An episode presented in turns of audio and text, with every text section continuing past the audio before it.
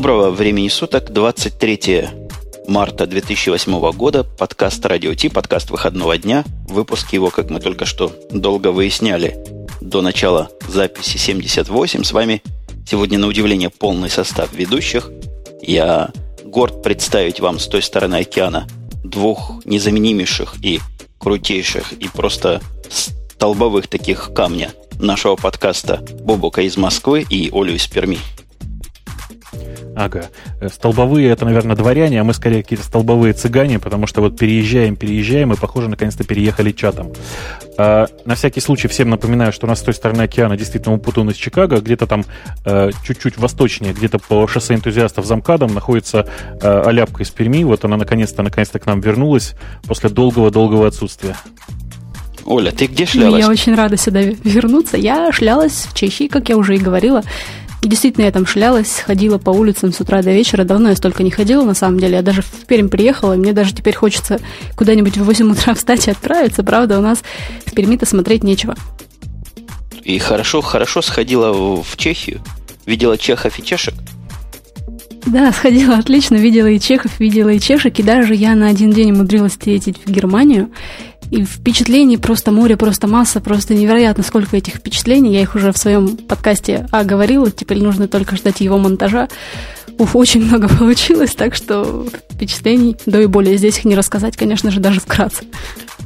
Да и здесь у нас выпуск такой, как бы не, не про то, Хотя мы, мы про всякое можем себе позволить. Например, я знаю, Бобук нам просаботи, просаботировал прошлый подкаст по уважительной причине. А ты где шлялся, бездельник?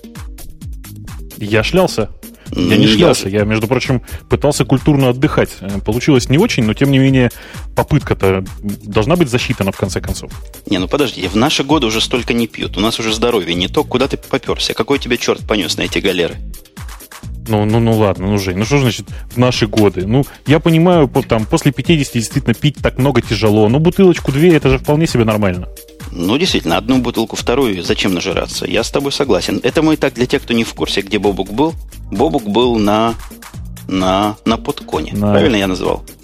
Ну, после слова «на» можно было, в принципе, закончить, но да, да, я был на подконе, не могу сказать, что там остался в большом восторге и пробовал там достаточно недолго, но поотдыхал как-то, как-то культурно развлекся. Понятно. Понятен смысл твоего культурного отдыха. Пить пока, пока влазит, а вообще разговоры разговаривал, какие-то дела решал, какие-то, я не знаю, рекламы проводил наши, нашего замечательного подкаста. Все ли знают? Конечно, это что, про, про нас даже э, сказали в подкасте самого, ты не представляешь. Про нас сказали, что у нас есть футболка, Женя. Вау. Вообще, я хочу сказать, что подкаст Радио Ти, он на э, подконе был представлен исключительно футболкой э, и, по-моему, больше ничем. То есть э, нас с точки зрения русского подкастинга не существует. Господа, мы все э, где-то где как-то в черной дыре, мне кажется. Не, ну оно понятно, куда нам, собственно, с Шизополисом или Шизополисом конкурировать, который везде там номинировался, не говоря уж о твоем, Оля, подкасте. А тебя каким образом в эту номинацию занесло, извините? Меня? Ну, не меня же. Кто там призы все собирал? А в Рупону эту номинацию, ну, как-то так вот получилось, что все там начали номинироваться, начали ставить галочки там в этих самых настройках. Кстати, если бы, может быть, и тот, кто на AirPod там ведет аккаунт Радио Ти, может быть, он там поставил бы галочку, и, может быть, вас тоже куда-нибудь номинировали.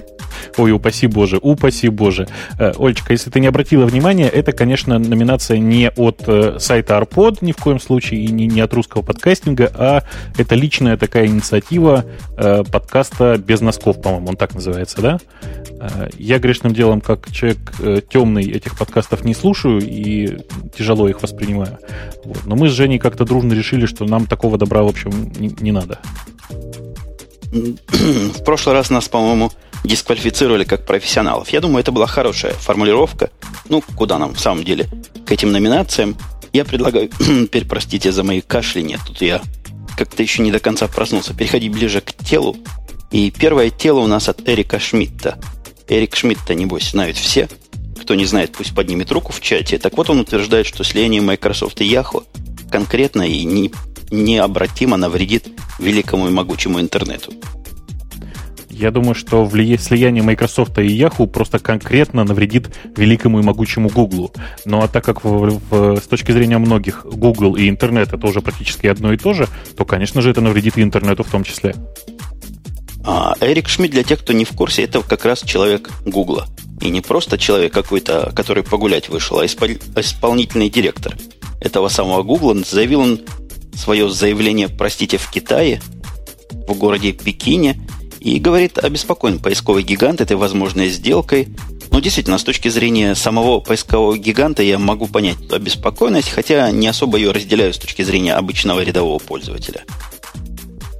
Жень, ну ты же понимаешь, что там на самом деле э, главная проблема для Гугла, конечно же, в образовании нового серьезного конкурента, потому что мозги Yahoo плюс э, деньги Microsoft это, в общем-то, очень серьезный, серьезный конкурент для Гугла. Э, у Yahoo были, в общем, не самые лучшие дни, прямо скажем, а если сейчас туда чуть-чуть влить этих самых майкрософтовских денег, то может получиться что-то довольно интересное. Ну, вообще, мужики сомневаются как Yahoo, так и Microsoft как-то своеобразно смотрят на интернет вообще, на интернет-поиск в частности. Можно смотреть на их порталы, на их поисковые движки. Они у меня не вызывают. Если бы я был Гуглом, они бы у меня не вызывали особой беспокойности. Ну, вольют денег, станет Yahoo директорий еще более директоривной, но неужели это конкретно как-то как-то как серьезно улучшит их поиск? Здесь речь в первую очередь не о поиске, а скорее о сопровождающих сервисах и, в частности, о тех сервисах, которые э, приносят деньги с рекламы. То есть э, система контекстной рекламы вообще всяческая, которая э, сделана сейчас Yahoo, она, в общем, технически не хуже гугловской. Э, потратиться на рекламу, понизить чуть-чуть цены, э, а, увеличить выплаты, собственно, тем людям, которые ставят на э, свои сайты рекламные блоки от Yahoo, и вполне себе можно будет жить, мне кажется. Э, кроме того, Yahoo это же намного более э, молодая и подвижная теперь компания по сравнению с Гуглом. Черт его знает, что они выкинут. Ну, я не знаю. А какие там вообще слухи о последних ценах? Раньше речь шла о 45 миллиардах долларов, 31 доллар в, на акцию. И вроде бы эта цена была отбита. А сейчас почем дают за Яху? Может, прикупим кусочек? Я, насколько понимаю, там речь не столько о том, что э, были отбиты там э, было отказано в приобретении за 45 миллиардов. Э, официального отказа я, в общем, честно говоря, так и не видел. Э, я, насколько понимаю, сейчас речь идет о том, что Microsoft активно давит на э, крупных акционеров Yahoo для того, чтобы продавить все-таки эту сделку. Стив Балмер тут даже недавно сказал, что он добьется сделки с Yahoo, даже это станет его последним достижением на посту там, главы Microsoft. То есть вот такой человек решил пойти до последнего. Ну, мне тоже Стив кажется, Балмер, что... Да. Да, мне кажется, он... они добьются такие, они додавят Yahoo, потому что, ну, кто против Microsoft выдержит? такая штука давит, и, и денег столько, что никто с ними и поспорить не сможет. А Google почему в это дело не, не втыкается? Почему он не предлагает денежку за Яху? Ну, во-первых, Google не позволят купить Яху, э, не позволит, в первую очередь, антимонопольная компания. Э, потому что, ну, это действительно Google сейчас главный и самый крупный игрок на этом рынке, и выглядит это будет как скупка ближайшего конкурента. Э, Microsoft активным игроком на этом рынке, в общем, не считается, видимо, поэтому никаких особенных претензий здесь не возникает. Ты когда про скупку конкурента сказал, ну, прозвучало как скупка краденого почти. Ну, нет, тут скупка честная будет. Хотя ходят всякие слухи, насколько это поглощение дружественно, не подпадает ли это, кроме антимонопольных всяких штук, под недружественное поглощение. Ну, пока непонятно, разрешат или нет. Microsoft, а с точки зрения нас с вами, дорогие гики, вполне себе интернет-компания, хотя и не только интернет-компания. И почему Microsoft такие привилегии, а Google такое запретить, я не очень понимаю. Э, знаешь, можно еще так подумать, что, наверное, речь идет э, о недостатке наличных денег у Гугла. Э, в конце концов, 45 миллиардов, их, собственно, в свободных финансах нет и у Microsoft. И сейчас речь шла о том, что если Microsoft все-таки решится на эту сделку и пробьет эту сделку, то порядка 20 миллиардов ему придется занимать. Потому что понятно, что акции будут выкупаться не, не, в, не в счет акций Microsoft. У нас в чате народ предлагает скинуться и купить. Кто-то кто-то говорит, могу купить, денежек немножко не хватает. Может, действительно скинемся и сделаем это самое Yahoo я не знаю, зачем оно нам радио идти надо. Назовем радио T2. Или T2, например, эту компанию. Есть же S3. Будет T2. А смысл, Жень? В чем смысл-то? Ну, затем потом какую-нибудь монетизацию, похожую, как суп затеял. Отменим, например, все бесплатные аккаунты, сделаем поиск платным. Будем деньги стричь, просто лопатой. Стричь лопатой. Это хорошая идея. Я думаю, что так надо и поступить. Собственно, на сайте radiot.com есть несколько кнопочек. Если вы хотите, чтобы так и произошло, нажимайте на эти кнопочки почаще. Э, там есть кнопочка PayPal и есть кнопочка Яндекс Денег. Э, все эти деньги мы знаем и хорошо контролируем. Постараемся вложить их обязательно в какое-нибудь полезное место или отверстие. А в чате нам тут пишут еще одну интересную вещь, что мы тут, говорит, гадаем. Позвоните Сергею Брину, он нам все расскажет. Так что действительно, чем мы гадаем-то? Может, надо было позвонить, да, позвать человека, пусть все скажет. Да я его уже не раз звал, но не идет. Говорит, занят пока, дела семейные. Он там Жонин проект как-то раскручивает не до радио Тиму и не до наших с вами гениальных проектов. У нас есть еще около майкрософтовская новость, если мы по Microsoft с самого начала прошлись. Такая странная новость, показывающая непонятно мне что. Вот попытаемся мы вместе с вами понять, чего она показывает. На конференции EclipseCon представитель компании Microsoft совершенно официально видимо, в трезвом состоянии объявил о начале сотрудничества с сообществом разработчиков платформы Eclipse. Ну, это довольно громко сказано. На самом деле речь идет о том, чтобы поддержать э, несколько системных компонентов, на которых разработан Eclipse. В частности, э, SWT или SVT, как его обычно называют сейчас, и Higgins. Э, насколько я понимаю, SVT — это э, та самая система, которая позволяет Eclipse нативно отра- там, отрисовывать э, элементы управления. А Higgins — это система идентификации э, я, насколько понимаю, она на самом деле достаточно близка к э, Microsoft CardSpace, э, поэтому я думаю, что тут больших проблем действительно не может возникнуть. Да, такая поддержка немножко условная. То есть они пытаются это в себя интегрировать. SWT интегрирует в свою Windows Presentation Foundation, то есть какая-то графическая подсистема .NET фреймворка может, видимо, работать из SWT. А, а каким образом это к, к Eclipse вообще относится? Что-то я вот эту часть не понимаю. Ну, вообще SWT был разработан в рамках проекта Eclipse, на самом-то деле. Мы уж настолько все привыкли к тому, что SVT существует, что э, забыли о том, что оно начиналось в Eclipse. А Windows Card Space. Я вот был бы я Microsoft, почему мне все это у себя не держать, а зачем мне это вносить в Eclipse в конкурирующую платформу? Э, я не очень понимаю, а где тут конкурирующая платформа? Ну, как Visual Studio занимается примерно тем же самым, что Eclipse занимается. Почему SWT не добавить в Eclipse и поддержку карт Space не добавить в Eclipse, и всем было бы с точки зрения Microsoft хорошо, единственное правильное средство разработки у всех было бы в руках. То есть наоборот, почему бы поддержку VPF, э, WPF, Windows Presentation Foundation, не добавить в Eclipse, да? Ты это имеешь в виду? Ну, можно и так сказать, хотя, в принципе, это про одно и то же. Ну да, на самом деле в, в Eclipse, э, строго говоря, поддержка там, WPF вообще есть. Э, добавить туда поддержку Windows Card Space действительно, наверное, не тяжело, но это же, ты же понимаешь, это не по-майкрософтовски. Нужно навязать всем свою технологию. Э, по поводу CardSpace у меня, в общем, свое очень странное впечатление. Я в кои-то веке согласен с тем, что э, вообще Microsoft CardSpace или Windows CardSpace, как его называют, э, это технология идеологически хорошая, но реализация настолько чудовищна, что просто ужас. А у меня вот возникла такая тема, даже не тема, я думаю, справедливо будет сказать, что если в следующий, в прошлый раз мы с вами номер третий шел Яндекс, со своим дисковым сервисом, то теперь справедливо номером третьим дать Mail.ru с подобным сервисом, который, по мнению некоторых, я не скажу многих, но в каком-то смысле убийца народа диска вашего. Как вы, дрожите все? Ой, как это, знаешь, вот э, сейчас я попытаюсь изобразить эту интонацию. Знаешь, вах, боюсь, боюсь.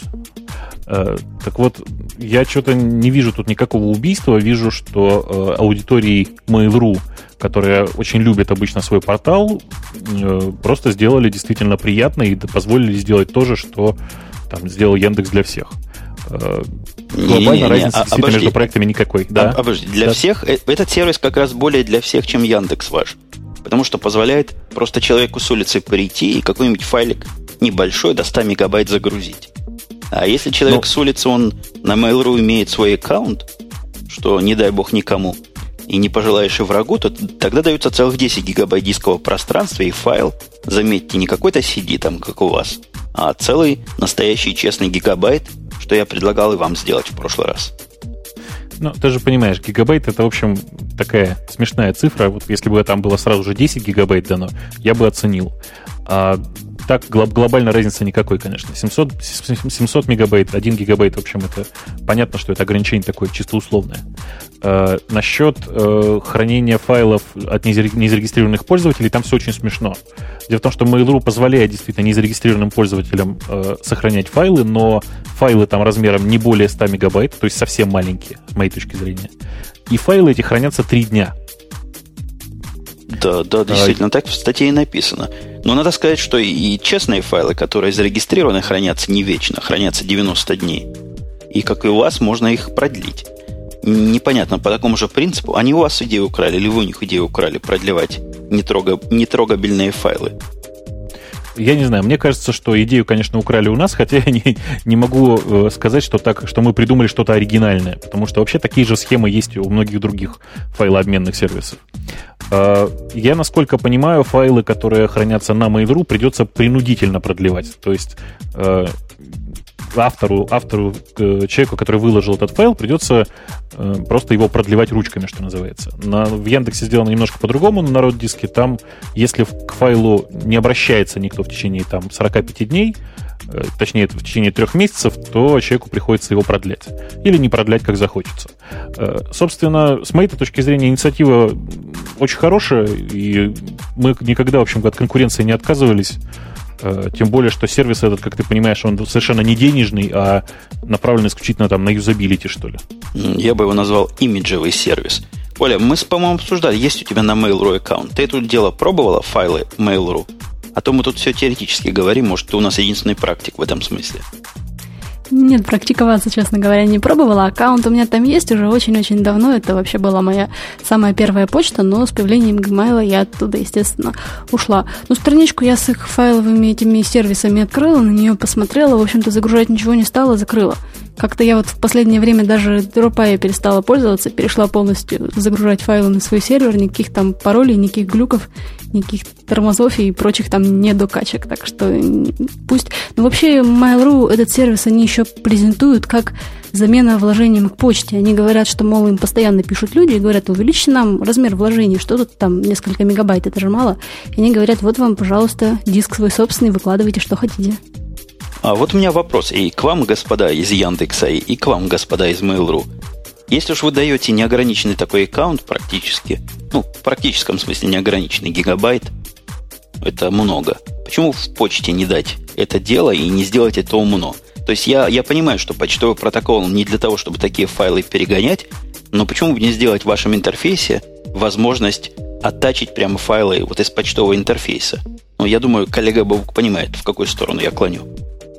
Ну, Жень, я тебе скажу больше. Э, собственно, так мы сейчас и делаем э, после того, как сервис пройдет обкатку. То есть, когда народ диск в конце концов обкатается, э, понятно, что он будет провязан со всеми возможными сервисами Яндекса, и в частности и с почтой в том числе, конечно же. Почему не пересылать файлы напрямую, ну ты сам понимаешь, будет, наверное, скорее всего, пересылаться просто ссылка на файл. Ну, конечно, пересылать ссылку надо, потому что протокол-то, в общем, не совсем такой, что гигабайтные файлы посылать. Но делать это прозрачно от пользователя было бы хорошо, потому что пользователю, простому человеку, с улицы, такому, как мы с вами, и такие, как наши слушатели, многие из них, должно быть абсолютно перпендикулярно, какой там протокол и как они вроде бы оттачат файл, и вроде бы этот оттаченный файл каким-то образом до пользователя, до потребителя, до другой стороны доходит. Это было правильно позволило бы отказаться, в принципе, от прямого доступа ко всем этим дисковым службам и сильно жизнь упростить. Э, ты видишь, на самом деле, я просто сейчас вот э, вдруг с чего-то вспомнил, на самом деле Mail.ru-то позволяет это, это сделать. То есть э, файлы на Mail.ru, вот этот проект, он, собственно, так, так и рассчитан. Другое дело, что они почему-то не вписали его в интерфейс своей обычной почты. Может быть, не знаю, может быть, не хотели пользователя пугать. Э, идея, конечно же, намного более правильная вписать его в интерфейс. Я думаю, что они со временем так и сделают.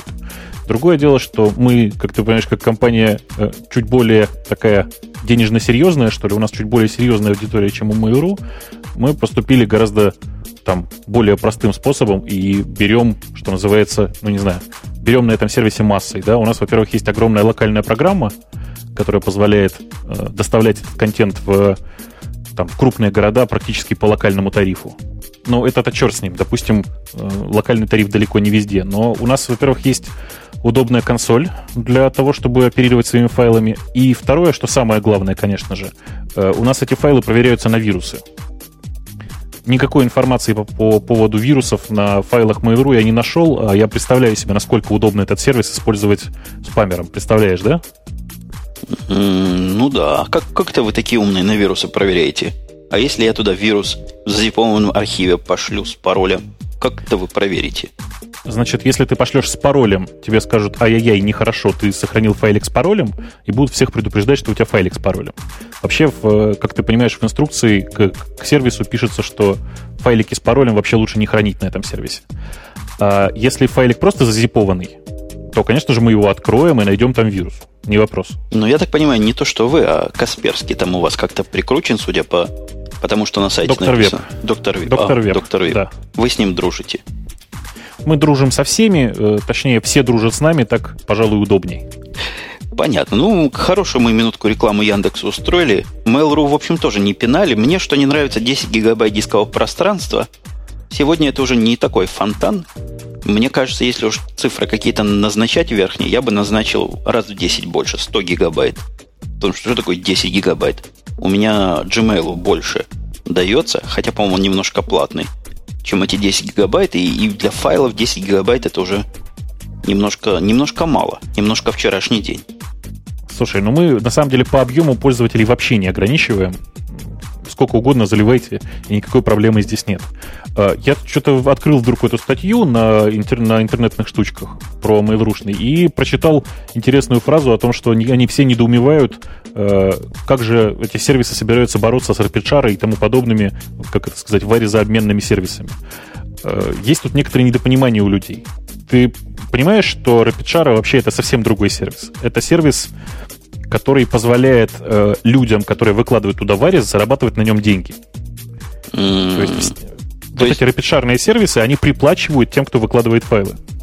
Да ты что, мне ни разу не выплачивали. Я, правда, ни разу не выкладывал, что если бы выложил, они мне денежку на кредитную карточку перевели или как? Ну, если бы ты зарегистрировался, подключил там тот самый тип аккаунта, при котором, когда ты выкладываешь, тебе платят за скачивание, то все, пятое, десятое. В общем, там все, все хорошо продумано. Слушайте, а зачем это надо? Просто я же за, заколдобился. Где тут бизнес-модель? Бизнес-модель простая. RapidShare продает рекламу очень активно, и им нужно, чтобы как можно больше пользователей с них скачивали. Но для того, чтобы они скачивали, нужно, чтобы что-то было выложено. Самый интересный контент это что? Правильно, порно и варис. Собственно, выкладывающие порно и варис на этом наживаются. По-моему, отличная, совершенно нормальная бизнес-модель. Ага, то есть у вас такая для, для энтузиастов и для меценатов модели. Если кто хочет для народа выложить порно и, и всякий варис бесплатно, просто от большой души, или он поклонник, например, open source или открытой информации, то вот ему идти либо на Яндекс, либо на Mail.ru. Э, я думаю, что да, примерно так и надо поступать. Ну или в крайнем случае, э, там, не знаю, брать какой-нибудь российский iFolder, который тоже достаточно удобный и достаточно распространенный, э, не подключать там дополнительный показ рекламы и вообще не париться за деньги. Вообще, альтруизм это такая очень приятная вещь, которая нравится, по-моему, всем. Во, ты правильное слово вспомнил, я как-то его не тем обозвал. У нас есть еще тем много, давайте к них к ним переходить, их потихонечку трогать за вымя. Вот что мы думаем по поводу развития ситуации с супом, господа. Я тут много в последние дни про это читал. И за, за время, прошедшее с прошлого нашего подкаста, там события активировались. Активизировались. Говорят, 21 марта у них был день тишины, или 19, по-моему, 21 марта никто ничего не писал в знак своего глубокого протеста и неприятия новой суповской концепции монетизации. Я тебе хочу сказать, моя ЖЖшная френд-лента повела себя очень странно. Э, я не увидел ни одного человека, который бы перестал писать, э, и при этом огромное количество сообщений, то есть вот явно большее, чем обычно, количество сообщений, э, в которых было написано, ну а что, что, где те, кто не пишут-то, где те, кто удалил свои дневники? То есть э, вообще ажиотаж отличный совершенно создался, и я думаю, что сообщений э, стало даже больше в этот день, чем обычно. Не, а вот мы Это точно. Я даже, я даже видела одну очень курьезную ситуацию. Там один из блогеров спросил своих читателей, вот спросила, поддерживаете ли вы вот этот вот день тишины, день молчания? И все те люди, которые поддерживают этот день молчания, писали ему в комментарии, да, поддерживаем. То есть э, смешно получается. Развел он их. Но мы с Олей поддержали день молчания, я так понимаю. Оля, ты ничего в этот день не публиковала у себя в Live Journal? Нет, конечно, я ничего в Live Journal не публиковала, и даже если бы у меня был, то я бы тоже ничего в него не публиковала, я думаю. А у меня есть, и я тоже ничего не публиковал. Правда, мой день тишины, наверное, можно назвать последние два года тишины. Я там ничего, или три года уже ничего не пишу. Так что в каком-то смысле я это дело поддержал. Мы в прошлый раз с Бобуком своим мнением по поводу всей этой истерии высказали. Я был плохим полицейским, он был хорошим, а ты за кого? За, за белых или за, за красногвардейцев? Ага, я вот с интересом послушала вашу дискуссию на эту тему, и я полностью, Жень, тебя поддерживаю. Я тоже считаю, что ставить рекламу на блог, если тебе этот блог дается бесплатно, и он тебе нравится, и у тебя там есть посетители, которые тебя читают, ты там с его помощью самовыражаешься, то почему бы и владельцам этого прекрасного сайта, давшему тебе столько возможностей, не поставить тебе туда рекламу? Даже вот, не знаю, в пример вспомнились, например, народные сайты, да, когда я там делала свои сайты много-много лет назад, там тоже мне на них ставили рекламку такую навязчивую сверху, которая после скольки-то секунд просмотра сворачивалась тихонечко и уже мешала не так сильно. Ну, я на это и не возмущалась, ну, слава богу, хоть какой-то такой есть сервис. И тут я тоже считаю, что нет ничего плохого в возмущении. Это вообще даже похоже не знаю на что, скорее какое-то такое непонятное возмущение людей, привыкших, видимо, к сильно хорошему, и теперь вот им там чуть-чуть в чем-то их ущемили, и вот такой прямо ор поднялся, такой комьюнити, кстати, вот интернет-комьюнити любит оно покричать, любит поустраивать разные акции, вот люди выразились в очередной раз. Я думаю, это не люди, которые хотят за что-то более хорошее не платить деньги, а просто самые, что есть банальные любители халявы но я чувствую, просто люди начали бить в бубен. Дорогие друзья, поймите, самая большая проблема не в том, что там показываются баннера, а в том, что неожиданно для всех стали показываться баннера. Как это, вот в чем, как в чем проблема. Как это неожиданно. То есть ты хотел, чтобы месяца два или три готовили и говорили, вот, смотрите, счетчик пошел назад, еще две недели и начнем показывать баннера. Это было бы тогда ожиданно. Это точно. Надо было вместо рекламы повесить такую рекламу. Скоро здесь будут баннера, вот тогда бы все привыкли, я думаю. Нет, представь себе ситуацию. Вот я тебе по-другому нарисую сейчас. Представь себе ситуацию. Ты э, человек, который продает сладка, ну, например, компакт-диски. Легальные, хорошие компакт-диски. Э, например, со своей музыкой. Тебе говорят, приходи, у нас суперский, отличный, бесплатный рынок, приходи сюда, вот здесь очень удобно продавать. Ты идешь туда, вкладываешь деньги в рекламу э, этого ларька, говоришь, что ты вот у тебя на таком-то рынке такое-то место, туда, туда-то все приходите. Вот. Все туда приходят, все хорошо. И через три года после того, как ты пользовался этим, значит, ларьком, неожиданно без, без предупреждения тебя, ты приходишь, а у тебя весь ларек заклеен чужой рекламой, и прямо вот такое маленькое окошко торчит, через которое ты по-прежнему можешь продавать, но теперь к тебе уже практически никто не подходит. Почему? Потому что у тебя весь ларек в рекламе, и непонятно, что происходит. Конечно же, я очень сильно утрировал ситуацию. Дед, ну представляешь эту ситуацию? Три года у тебя был ларек. Этот ларек приносил своим создателям, авторам этого, хозяевам этого ларька какие-то убытки. Вот теперь они решили какую-то монетизацию провести, как-то с твоего ларька деньгу поиметь, потому что ты в ларьке бесплатно сидел. Сидел бесплатно с наглой мордой, развлекался как-то, даже какой-то, может, прибыль получал, и вот на тебе. Они обклеили тебя баннерами, ну, сказали, не хочешь? Не хочешь, не будет тебе баннеров, заплати маленькую копеечку. Кроме того, твой пример, он неправильный. В этом случае, если продолжать твою аналогию, ларьки только новые обклеивают рекламой, а старые ларьки, которые были без рекламы, так без рекламы всю жизнь не останутся. Теперь новым все честно, по-моему, закон никакой обратной силы не имеет, как и положено, а вот для новых вот такие условия. Ну что поделать? Да, я Нет, думаю, же... собственно, вот Бобук сказал, что вы обклеили там твой ларек чужой рекламой, да? Тебя же не обклеивают рекламой конкурентов, из-за этого ты там не теряешь своих читателей. Да и, собственно говоря, мне кажется, если провести какой-нибудь опрос, то люди скажут, что ну баннеры не мешают читать текст, они ведь приходят на страницу этого самого ЖЖ читать какой-то интересный контент, который там регулярно появляется. А если там появляются баннеры, как мы уже люди привыкли фильтровать эти баннеры в интернете, видя их на каждом практически сайте, вот так дальше и фильтруют. Не повод же это читателей теперь тереть. Ну, собственно говоря, ничто и никто не запрещает мне сейчас купить э, непосредственно э, рекламу на Live Journal с рекламой моего дневника. И тогда у других пользователей будет показываться моя реклама. Собственно, почему нет? Реклама конкурентов, представляешь? задумался. Я не знаю правила их показа рекламы, можно ли такие рекламы там проводить. Я как-то в этой, в этой области не силен, но, на мой личный взгляд, протестуют не из-за того, что реклама появится чужая у тебя, не это волнует.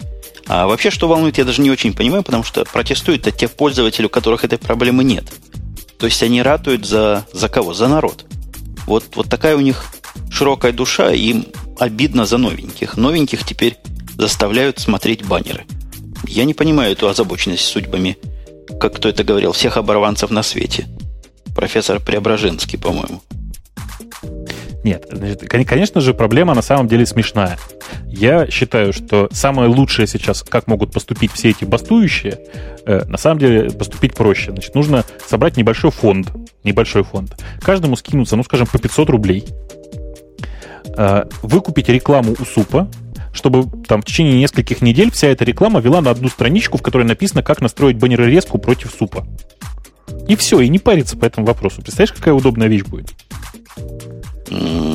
Представляю. Тоже бизнес-модель определенного характера. Давайте от супа этого отойдем, потому что про суп, по-моему, наше мнение есть. И мне кажется, Бобук тут переигрывает в этого хорошего полицейского. В самом деле ему так же, как и я подозреваю, как и нам соли пополам, будут ли там баннеры или не будут. Или ты тоже за оборванцев, за всех борешься? Не, я тебе скажу больше. На самом деле я не захожу на сайт livejournal.com примерно э, не знаю, наверное, с января прошлого года. Я, если читаю, то все через, там, через RSS, э, и, собственно, вообще никак не страдаю по этому поводу. У нас есть замечательная тема, хотел сказать в эту сторону, не в эту сторону, замечательный слух. Настолько удивительный, настолько поразительный, что я даже не знаю, как его интерпретировать, как его перевести для себя в понятные слова. Я намекаю про некую э, инициативу, возможную от Apple, давать беспрепятственный доступ к неограниченной музыке. У вас это в голову вообще укладывается? Это что означает? Ну, беспрепятственный, но не бесплатный. Давайте не будем путать теплое с мягким. Э, идея просто отличная, но я уже просто прочитал 10 опровержений по этому поводу и очень теперь расстраиваюсь. А идея была примерно следующая. Э, продавать подписку на iTunes. То есть продавать не отдельные композиции на iTunes, а просто там месячное использование, годичное использование или пожизненный аккаунт какой-то. Э, я от себя хочу сказать, я бы с удовольствием купил, ну, если не годовую подписку, то, скажем, там на пару месяцев просто бы с огромным удовольствием.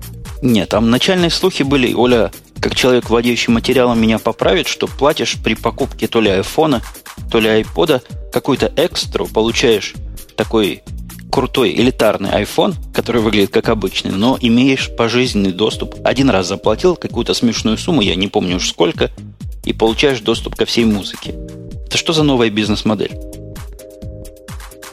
Интересно, я, я так... даже такого, честно говоря, поправить тебя не смогу, Жень, потому что я такого не читала нигде. Я только тоже по этой теме, когда искала материал, нашла кучу-кучу опровержений и говорят, что никаких переговоров не ведется, ничего такого нет. Ну, было бы неплохо, может быть, я бы тоже приобрела какой-то такой unlimited аккаунт.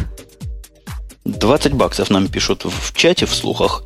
Речь идет. Я не могу понять, я не могу поверить в то, что это правда – и, скорее всего, согласен со всеми теми ответами, которые Бобук там находил, что это фигня полнейшая. Но мне трудно представить, что звукозаписывающая индустрия э, согласится отдавать бесплатно.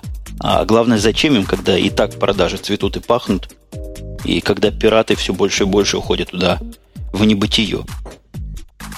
Э, на самом деле, я так понимаю, что это все равно бы не коснулось России и вообще мало коснулось бы русских пользователей, потому что по-прежнему э, iTunes Music Store официально в России не работает, и вообще все по этому поводу громко плачут.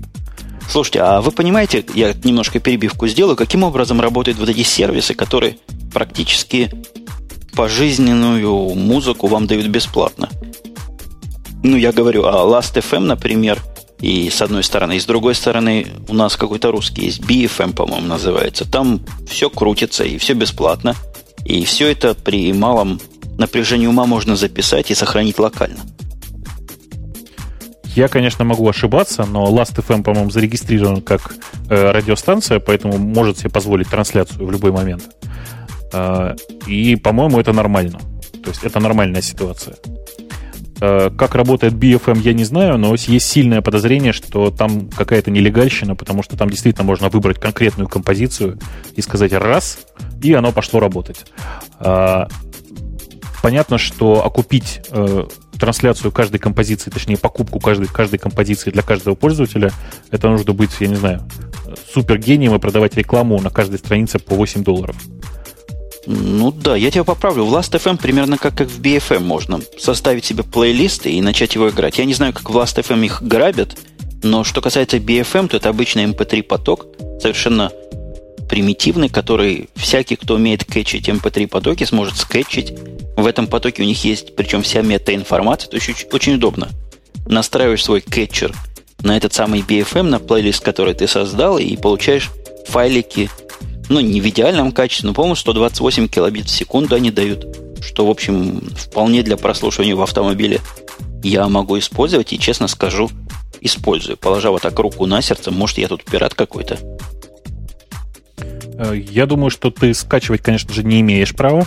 В смысле, точнее, слушать имеешь право, а кетчить так, конечно, права не имеешь. Это очень нехорошо. А где написано? А, я такого не читал. А ты пользовательское соглашение читал? Ну, я последний год просматриваю все пользовательские соглашения с тех пор, как стал автором контента и вообще начинаю уважать всякие творческие результаты. Ничего у них такого я не нашел. То есть ты просматривал, да? Я, я, честно говоря, не смотрел.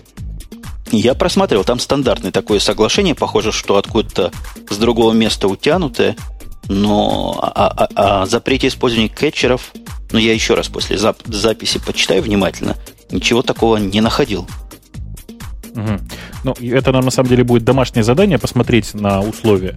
Тем не менее, даже если это разрешено, в чем я сильно сомневаюсь, э, то это, конечно же, я, я просто я не понимаю, как, как это легализовать. Э, наверное, так же, как э, там легализовывается запись с радиостанции. То есть это ну, нормальное такое широкое вещание. Не думаю, что э, там Last.fm сейчас сильно прибыльная э, организация или компания, как, как сказать-то. Э, потому что это все-таки бешеные деньги, все эти, все эти отчисления, это, в общем, прямо скажем, недешево. Подождите, господа, а вот если я обычный, простой человеческий слушатель э, FM-радио, и достаточно башковито, чтобы это FM-радио в хорошем качестве у себя куда-то записывать и для своего использования прослушивать. Я тоже при этом что-то нарушаю. Когда я начинал слушать радио, переключаясь, например, на 88, сколько там, мегагерц или в чем они считают, ничего такого мне никто не предупреждает, никакого соглашения лицензионного я не читаю и не подписываю. Где тут мое нарушение? Вообще, могу я так делать или не могу? Знаешь, это а очень я сложный вопрос. Кстати, читала по поводу того, что, например, в сотовые телефоны и плееры, которые ловят радио, там вполне можно было бы встроить возможность записи эфира. Ну, далеко-далеко не во все встраивают, только в какие-то там отдельные китайские. Вот только из-за как раз этой проблемы с авторскими правами, там, с легализацией этого всего дела. Не, ну этого не может быть. На самом деле, э, мне кажется, что записывать для собственного употребления вполне себе легально. То есть никто тебе отказать в этом не может. По крайней мере, каждый раз переключая там, каналы на радио, с радиостанции на радиостанцию, меня же никто не предупреждает, что, внимание, не записывайте с этого канала. Э, так что, в общем, я думаю, что большой, большой и такой какой-то серьезной юридической проблемы здесь нет. Другое дело, что легко ведь можно скачать, э, нарезать на диски и начать распространять. Не, ну это уже совсем другой вопрос, и совсем другие распространения. Вопрос распространения тут как бы не очень в тему. У меня, например, был какой-то левый аривер одно время, который гордо говорил, что он умеет записывать радио. Он что, нарушал все на свете, что ли? Да, я думаю, что нет. Я думаю, что в личных целях, наверное, действительно можно это, это, это хозяйство записывать. Э, насколько это там легально в Штатах, ну, вид, видимо, легально, потому что я боюсь, что у вас бы просто не пропустили такое устройство. Хотя, черт его знает. В общем, мы сейчас опять находимся в теме, в которой совершенно плаваем. Если у кого-то есть э, там доступ к юридическим документам, посмотрите там что ли где-нибудь. А давайте поплывем в другую тему, в тему тему в тему. Во-первых, говорят, Оля у нас, говорят, второй ведущий или третий ведущий этого подкаста, который посмотрел на, на, на того самого, на MBA, MacBook Air. Ты, кстати, Бобук смотрел, пока мы Олю не впустили со своей длинной речью, как она его полюбила? Ну, вот я прям сегодня на него еще раз посмотрел. Э, хороший девочковый ноутбук. Ну, Оля, а ты как? Девочковый ноутбук или правильная вещь? Вещь, конечно, в любом случае правильная, но я понимаю, когда некоторые называют ее девочковой, потому что такой действительно дизайн такой округлый, не мальчиковый. Мальчики, они вообще всякие округлости любят, наверное, только в женщинах, вот, а в устройствах не то чтобы очень. Но о моих личных впечатлениях, вот я его, честно говоря, увидела, не сказать, что там произошел взрыв, взрыв мозга, как говорится, и что там мир вокруг рухнул, и я осталась с ним одна в пустой комнате, вот, и глядя на него там не могла от него оторваться. Как-то так все прошло довольно спокойно, я его там подняла, пощупала в руках. Он, правда, был очень сильно привязан к стойке, поднять его там больше, чем сантиметров на 40 э, к себе поближе было нельзя, и его именно легкости, его габаритов я как-то так не ощутила, потому что был он так четко, очень сильно привязан к этому всему, просить на чешском языке там как-то пытаться его мне отвязать и дать пощупать, я что-то не решилась, не стала. Вот, ну, потыкалась кнопочки, посмотрела, как-то вот его тонкость, когда он открыт, в общем-то, даже не сильно в глаза бросается. Такой ноутбук, в общем-то, даже мне мой напомнил, точно такой же экран, в общем-то, такая же клавиатура, только черненькая, как-то вот так все произошло, не сказать, что такой же эффект был, как, например, когда я первый раз взяла в руки iPhone. Там был, конечно, просто эйфория дикая. Здесь такой дикой эйфории не было. Ну, ноутбук как ноутбук, скажем так. Ну, конечно, он легкий, конечно, он тонкий, конечно, он хорошенький. И я не хочу сказать, что я, увидев его и не испытав там невероятных ощущений, отказалась там в будущем его приобретать. Конечно, я его хочу приобрести, потому что мой ноутбук мне уже как-то так поднадоел, и я действительно коплю деньги, и в планах у меня взять себе этот легонький, тоненький. Плюс у него будет хотя бы, во-первых, что я буду, может быть, когда-то в центре внимания с ним, ну, с таким ноутбуком на него все равно будут люди смотреть и удивляться. Вот, ну, это, конечно, не главный плюс. Главный плюс – это его размер. Я часто с собой куда-то ноутбук таскаю, бывает такое. Так что хорошенький, маленький, удобненький. И уж лучше нынешнего, если не по техническим характеристикам, но хотя бы по внешнему виду габаритам и весу. А я для себя, господа, наконец-то понял, зачем он мне нужен. Вот долго думал, как бы себе объяснить будущую покупку, если я когда-то его покупать буду, и, и нашел себе объяснение, но вы будете смеяться, какое очень недевочковое объяснение. Mm-hmm. Вы уже смеетесь? Ну, я пытаюсь тут сдерживаться, но ты давай продолжай. Дело в том, что мой, мой MacBook обычный, он самого первого поколения, у него процессор Core Duo, то есть 32 бита. Для тех, кто понимает, Битов этих маловато, например, для запуска новой стандартной версии Java 1.6, которая только в 64 битах существует, а ноутбук мне нужен как средство, как средство разработки, как инструментальная такая штука, чисто утилитарная. И вот в этом смысле MacBook Air, конечно, рулит. То есть на него можно поставить нормальную Java, и можно на нем нормально программировать. Он в этом смысле не хуже, чем MacBook, мой обычный. Хотя вот чем он лучше, и почему бы мне просто не приобрести новый MacBook, или во что я склоняюсь MacBook Pro, пока я тоже на этот вопрос не смог ответить. Возвращаясь к ощущениям, я попытался вспомнить вот последнее свое приятное ощущение от Apple покупки. И могу вам сказать, что впечатление от этого ноутбука гораздо слабее, например, чем от клавиатуры новой. От новой клавиатуры я просто до сих пор кайфую, этой wireless Apple, а ноутбук, ну вот видите, борюсь с собой, пытаюсь себе как-то что-то объяснить. Хм. А у тебя wireless клавиатура уже лежит где-нибудь на диване там или еще где-то? Ну, я с ней иногда на коленках работаю, хотя она мелковата для этого, но в принципе, в принципе клавиатура одна из самых удачных из тех, что у меня, я думаю, самая удачная. Для меня лично очень ценно, что она такая же, как на MacBook. То есть не приходится вообще переключать мозг свой никак. Ну, она идентична во многом. Во всем, я бы сказал. То есть перейти на MacBook Pro теперь, теперь будет тяжело, да? Потому что ты привык уже к этой, вот, к этой плоской клавиатуре. Во, тоже хороший довод, который мне, видимо, на MacBook Pro помешает перейти. Смотри, как меня со всех сторон обложили. Видимо, вынуждает перейти на MacBook Air, у которого такая же точная клавиатура. А я тебе больше скажу. MacBook Air еще и э, выглядит довольно привлекательно, конечно же, но при этом у него же главная проблема даже ведущие мировые эксперты, даже специалисты из Microsoft не нашли в MacBook Air э, дырочку под DVD. А вот очень надо, да? Без нее никак. Без дырочки. Ну, я не знаю, тебе, тебе, не, тебе не надо? Да я... Ну, я в прошлый раз удивлялся, когда я последний раз что-то втыкал в свой MacBook. Я-то человек айтюновский, то есть я все оттуда смотрю, оттуда покупаю, оттуда закачиваю, туда кладу. Ну, DVD последний раз вставлял... Не, в MacBook Air видео DVD вставлял, по-моему, за всю историю, за все два года, что на меня в MacBook, простите, обычный, один раз. Угу. Ну, то есть ты, на самом деле, я, я тоже с тобой согласен, и ты, видимо, согласен со мной, что привод, он вообще в ноутбуке ни к черту, ни к черту не нужен. Э, единственное, в какой-то, единственный момент, в который он нужен, только когда ты просто ставишь новую операционную систему. Э, я не ошибаюсь, у тебя тут на этой неделе был печальный опыт с э, восстановлением с тайм-машин? О, почему печальный? Опыт был очень полезный и очень поучительный, который говорит, прежде чем как чего-то делать, сначала подумайте головой. Я головой не подумал, подумал, видимо, другим местом, и в результате кинулся в панику, кинулся переустанавливать операционную систему. Я еще с тобой советовался, ты пытался меня отговорить, но как-то вяло. Вяло отговорить. В конце концов, я ее не переустанавливал по причине лени. Ну, представляете, систему на основном компьютере переустановить, потом все обратно надо накатывать. А восстановилась Time Machine, причем полное восстановление устроил. Но я вам доложу, это какая-то песня. Это просто песня, как она восстанавливает, насколько правильно, насколько хорошо. И просто сплошные восторги. То есть это бэкап, не скажу, что первый бэкап в моей жизни, который работает, но первый бэкап, о котором так мало надо было заботиться и который так консистентно отработал. Хм. Это очень забавно пересекается. Вчера, когда мы настраивали э, там вот нынешне, до нынешнего состояния э, конференцию, наш чат, э, там тоже кто-то рассказывал, что э, нужно было забэкапить ноутбук, так он туда по SSH зашел и давай э, скриптами все это дело бэкапить. Э, тут, видимо, просто в первый раз действительно появилась какая-то нормальная человеческая, э, не побоюсь этого слова, гуевая система для запуска бэкапа и восстановления. Система действительно человеческая. Мы, по-моему, эта тема у нас тут не представлена.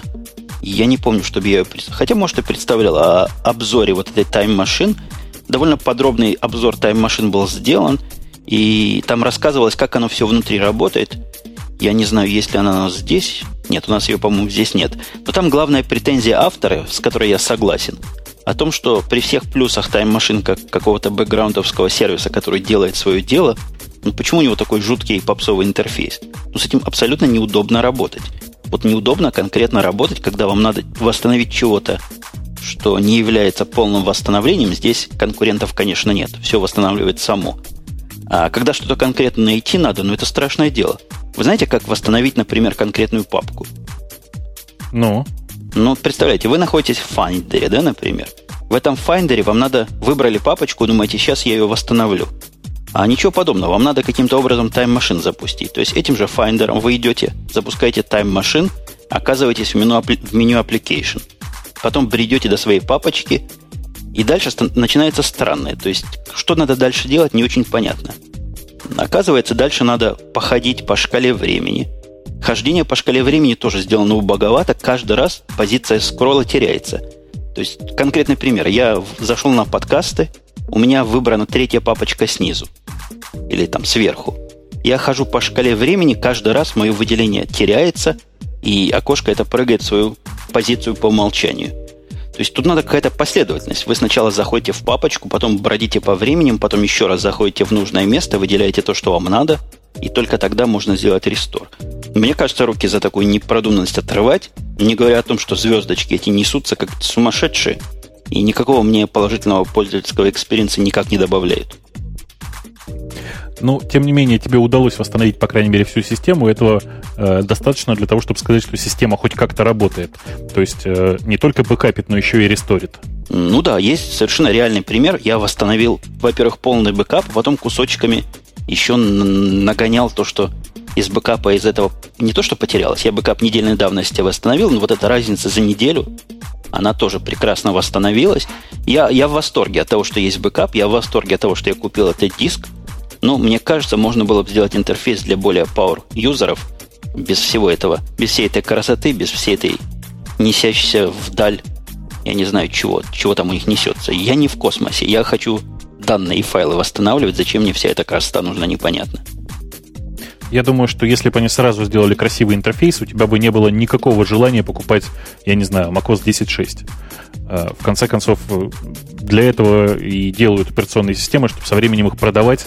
Э, апгрейд, он все-таки стоит денег, значит, тебе придется за что-то заплатить. Вот я очень надеюсь, что к следующему релизу Time Machine будет что-то уже такое, что позволит просто всем нормально им пользоваться, а не только простым пользователям.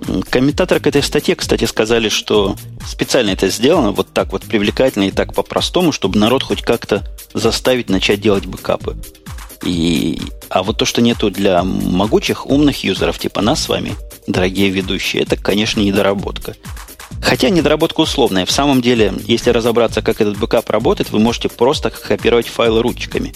Если уж очень хочется из бэкапа, там ничего хитрого нет, никакой специальной программы вам, в общем-то, для восстановления не надо. Меня удивляет, почему до сих пор не появились приложения от каких-то сторонних разработчиков, которые вот это делают так правильно, как нам бы с вами хотелось. Ну, я-то вообще, на самом деле, думаю, что любому павер-юзеру никакой тайм-машин глобально-то и не нужен. Достаточно, не знаю, Tart, Spio и вообще всех таких стандартных юниксовых команд. А, конечно, вот идея с красивым интерфейсом к тайм-машин меня просто, я когда услышал сейчас от тебя, она меня просто завораживает. То есть, наконец-то нашелся хоть кто-то, кто заставляет пользователей делать бэкапы. Ну вот старыми с твоими тоже непросто, потому что чего мы знаем в бэкапах-то важно? Важна консистентность. Это раз, и прозрачность это два. Вот сегодня ты сделал скриптики, которые tar'ы, gzip'ы делают. Через месяц, через год забыл, как ты все это рас, располагал, как ты все это организовал, как ты дельта бэкапы делал, и все, и грош цена твоему бэкапу. Ну, признайся, было ведь с тобой такое? И не раз. Чтобы я написал скрипт для бэкапа, но не написал скрипт для рестора? Не, да на, нет, так, так, написал, так, конечно, не было. Написал скрипт для бэкапа. Потом с годами поменял этот скрипт, а скрипт для рестора, например, старые уже твои бэкапы восстанавливать ни разу не умеет. Ой, не, ну прямо так у меня ни разу не было. У меня была другая ситуация, когда э, скрипт для бэкапа, конечно, работал и работал годами, а скрипт для рестора оказался э, с небольшим, э, как бы это сказать, внутренним повреждением мозга, приводящим к тому, что рестор был, в общем, совершенно, конечно, неадекватный. Э, но я честно должен сказать, что скрипт не, не мой, и вообще это все делал не я, все мои скрипты работают. Оля, а ты бэкапишь? Признавайся честно, тебя Apple-то заставила начать бэкапить? Apple меня ничему не заставляла, и, честно говоря, я ничего не бэкаплю. И я прекрасно понимаю, что это плохо и ужасно, потому что я тут недавно даже новость прочитала о том, что в макбуках именно вот таких беленьких, как у меня, и, как оказалось, именно моей серии, эти внутренние диски Seagate, они что-то как-то внезапно там головка царапает чего-то там, и, в общем, они благополучно дохнут. Я так, прочитав, испугалась, но после этого как-то прошло время, и я тоже об этом во всем забыла, и так я ничего и не бэкаплю. И зря я, наверное, это делаю. И что я вот хочу по вашей дискуссии сказать, я считаю, что такой рафинированный, рафинированный интерфейс для тайм-машин это вообще отличная вещь, как раз действительно домохозяйки всех прочих она заставит делать бэкапы, даже не заставит, а заинтересует. То есть если бы тут в свободной продаже где-нибудь в Перми была тайм-машина и стоила бы она каких-нибудь таких нормальных денег, которые я могу себе позволить вот так вот взять и потратить, я бы ее с радостью купила, даже вот так чисто из интереса, и там из-за ее внешнего вида, и из-за ее приятного интерфейса, и просто бы чисто из любопытства начала бы делать бэкапы, и все бы у меня было великолепно и замечательно. Не, если бы тайм-машину продавали в Перми, то я бы тоже приехал и купил. Э, Оль, ты, наверное, имела в виду тайм-капсулу, в смысле эту коробочку, а. которая, собственно, для бэкапа. А мы ну, говорили да, сейчас да. про, про софт. Да. Э, кстати, блин, вот как бы я хотел купить машину времени. Как бы я вот... Ай, мечты. Ладно. Слушай, а вот Дорогие подожди, друзья, если, а софт, если там что-то в чате, если в чате, если в чате сейчас кто-то читает нас из тех, кто, кто в состоянии сделать машину времени, дорогие друзья, сделайте, куплю задорого. Э, что софт? Софт, он работает без машины времени или без чего? Ну, короче, ты сказал, мы, вы говорите без про софт, да, я... Да, он да, работает. Без тайм-капсулы, конечно же, работает. Он встроен в Леопард. Ну, То тебе... есть я могу взять какой-нибудь левый жесткий диск и на него все бэкапить, так? Да-да, так и можешь. US... Не обязательно левый, лучше в какой-нибудь правый, потому что левый, если сломается, обидно будет. У меня бэкапится все на просто приотаченный USB 2 терабайтный диск. Диск нужен большой. То есть, если у тебя размерчик твоего MacBook, сколько у тебя там, 120 гигабайт диск или 80? 60. У меня 60, ну тебе тогда и 250 вполне подойдет. Самый простой и дешевый, я думаю, долларов за 100-150 его можно вполне купить, может быть, за 200. И будет тебе счастье. И я думаю, нам, как ведущим радио Ти, надо всячески пропагандировать бэкапы, потому что народ, в принципе, не понимает этого дела. И пока гром грянет, они не перекрестятся. А грянет он, когда все ваши фотографии за 10 лет потеряются. И сидюки, на которые все это скидывали и думали, все в порядке. Половина из них там, половина из них здесь, половина с другими форматами, половина не читается. Имейте бэкап. Это вам спасет много седых волос и упрочит ваши нервы. Да-да, прямо так и торжественно заявляем. Э, все ведущие Радио-Т за безопасный секс с компьютером. Пожалуйста, предохраняйтесь. Я прямо сейчас, пожалуй, начну это делать. После записи подкаста надо будет поискать какой-нибудь диск и попробовать сделать эту Time Machine, заставить ее работать. Это правда для меня стало таким откровением, что это просто софт, он просто работает. Я думала, надо покупать железку, там, ставить ее, чтобы оно там само как-то хитро бэкапилось, а оказывается, вот как все по-эпловски-то просто.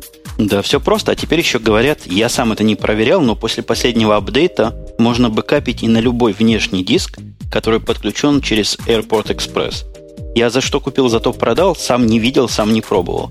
Но, в принципе, говорят, после того, как кинули массу народа, ну, в кавычках кинули на покупку Machine, э, простите, меня Оля сбила, Capsule, теперь можно Capsule собирать своими собственными руками на любом оборудовании, которое вы сами хотите использовать красота какая. То есть э, все срочно бежим покупать, э, не знаю, дешевые какие-нибудь вот э, Wi-Fi приемники, втыкать их в них жесткие диски. Не-не-не, э, только, Air, вперед. только Airport Express. Все пока еще не работают. Я думаю, подождать А-а-а. будут уже все работать. Пока только Network Attach Storage через Airport Express сделаны. Интересно, а, айфоны есть... можно будет когда-нибудь бэкапить вот на тайм эту самую машину? А они и так бэкапятся сейчас. Ты не что, в курсе серьезно? разве, что когда твой iPhone... То О, у блин. тебя просто ни разу прошивка iPhone не терялась. iPhone iTunes бэкапится прекрасно. Если у тебя iTunes библиотека бэкапится на Time Machine, то это дело туда тоже вполне бэкапится. У меня iPhone терялся и потом сам восстанавливался из этого бэкапа своего внутреннего. А, вот так. То есть я просто думала, мало ли напрямую по Wi-Fi, то есть он с этой самой штучкой будет соединяться. И, ну, это тайм-капсула, если бы у меня была. Э, так тоже на самом деле можно, можно, можно. Э, Вау. На, собственно, на iPhone работает iSync честный, который в iTunes это все передает.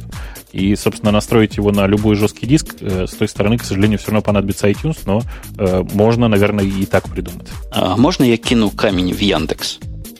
Давай, ногами. У нас чат-то того, похоже. Я смотрю на сообщение последнее от Вокса которое было две минуты назад, и я не верю, что с тех пор никто ничего не писал. Так что чат он того.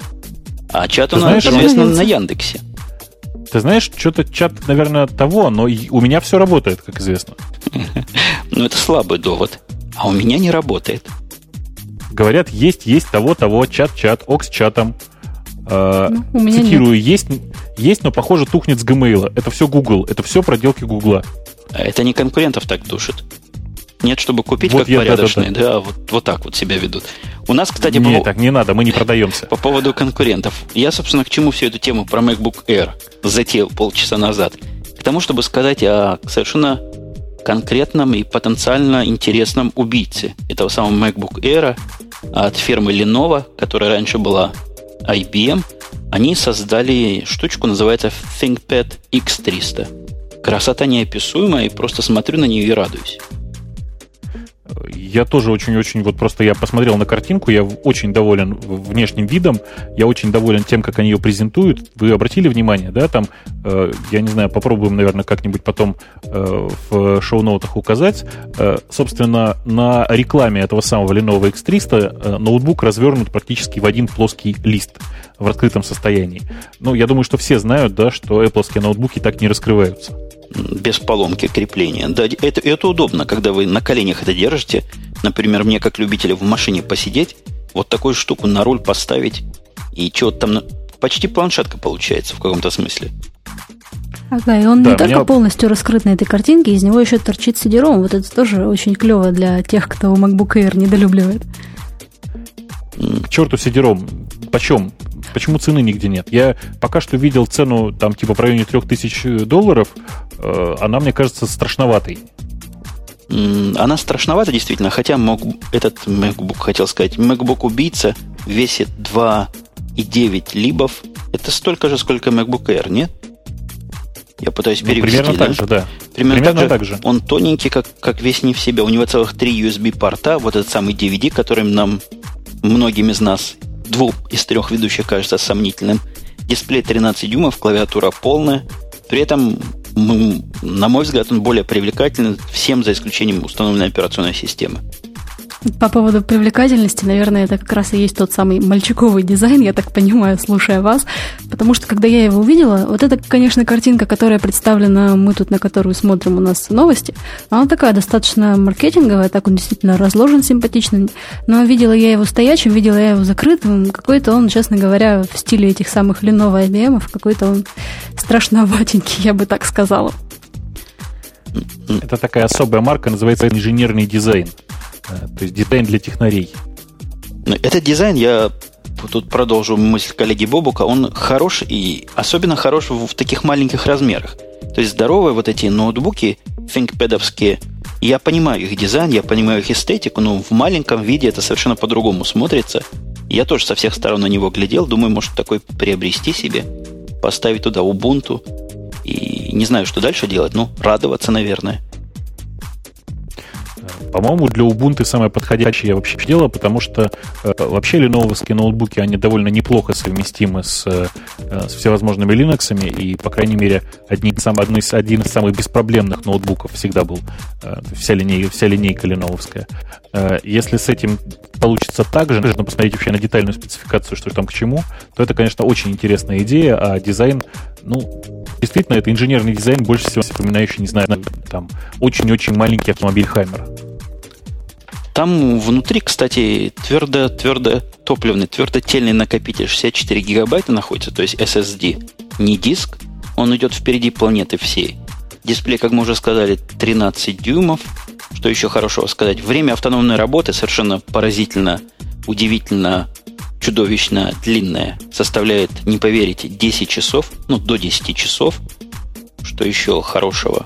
В общем, все остальное хорошо. 2799 э, базовая конфигурация его, подразумевается, будет стоить дороже, чем MacBook Air, но 10 часов. Простите, это 10 часов. Слушай, тут я просто читаю разные источники сейчас по этому поводу и вижу совершенно разные цены.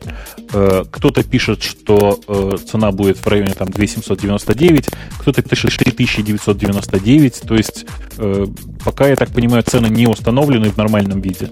Тем не менее, цены, конечно, ну, жуткие. Я представляю, сколько он будет стоить в России. Да, представь, ноутбук за 5000 долларов. Это, это практически суперкомпьютер за эти деньги можно купить.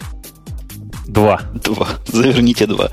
И я смотрю на темы остальные. У нас тут тема такая есть, какая-то противоречивая вся. Я даже не знаю, что мы про нее скажем, но я думаю, упомянуть стоит, потому что везде ее обсуждали. Кристофер Диггинс, автор известной книги C++ Cookbook, создатель некого языка программирования CAT. Что за CAT такой, не знаю. Ни CAT, ни Dog, не знаю. Он высказался по поводу языков программирования, которые надо учить, и дал списочек скромненький из 10 языков, которые каждый не из 10, раз, два, три, четыре, пять, шесть, семь. И 7 языков, которые каждый уважающий себя программист просто обязан с его точки зрения знать. Слушай, давай я для начала спрошу. Слушай, вот ты так уверенно говоришь, Кристофер Диггинс, э, автор известной книги C++ Cookbook. Скажи, пожалуйста, ты эту книгу C++ Cookbook читал?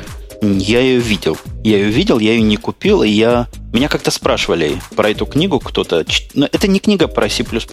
Знаете, это серия это кукбуков, да. да.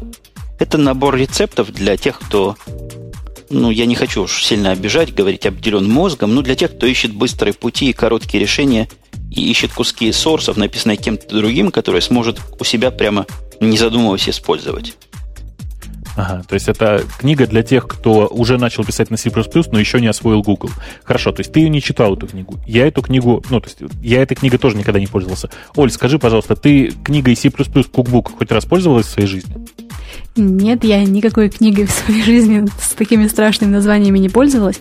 Видела я однажды одну книгу, надо, жалко, она сейчас рядом со мной не лежит, у нее какое-то такое смешное название, там какой-то язык программирования. А, да, там, короче, написано, сейчас будете смеяться, там написано гну, и я первое время там подставляла разные слова, типа баранки, гну или еще что-нибудь, ну, смешно получалось. Вот, книгу я это не читала, ну, если упоминать об этом мужчине замечательном, который ее написал, то он язык программирования Кэт придумал. Мне вот это очень понравилось, я своему другу с ником Black послала ссылку на этот язык, сказала, давай изучай, а потом все остальные списки перечисленные. Ты язык GNU знаешь, Бобук? я предполагаю, что это была книжка по Emacs, но э, боюсь, в общем, признаться в том, что я ее тоже не читал. Ладно, вернемся, собственно, к Диггинсу. Э, итого, значит, из троих э, создателей этого подкаста никто ничего э, такого хорошего про книгу э, C++ Cookbook сказать не может.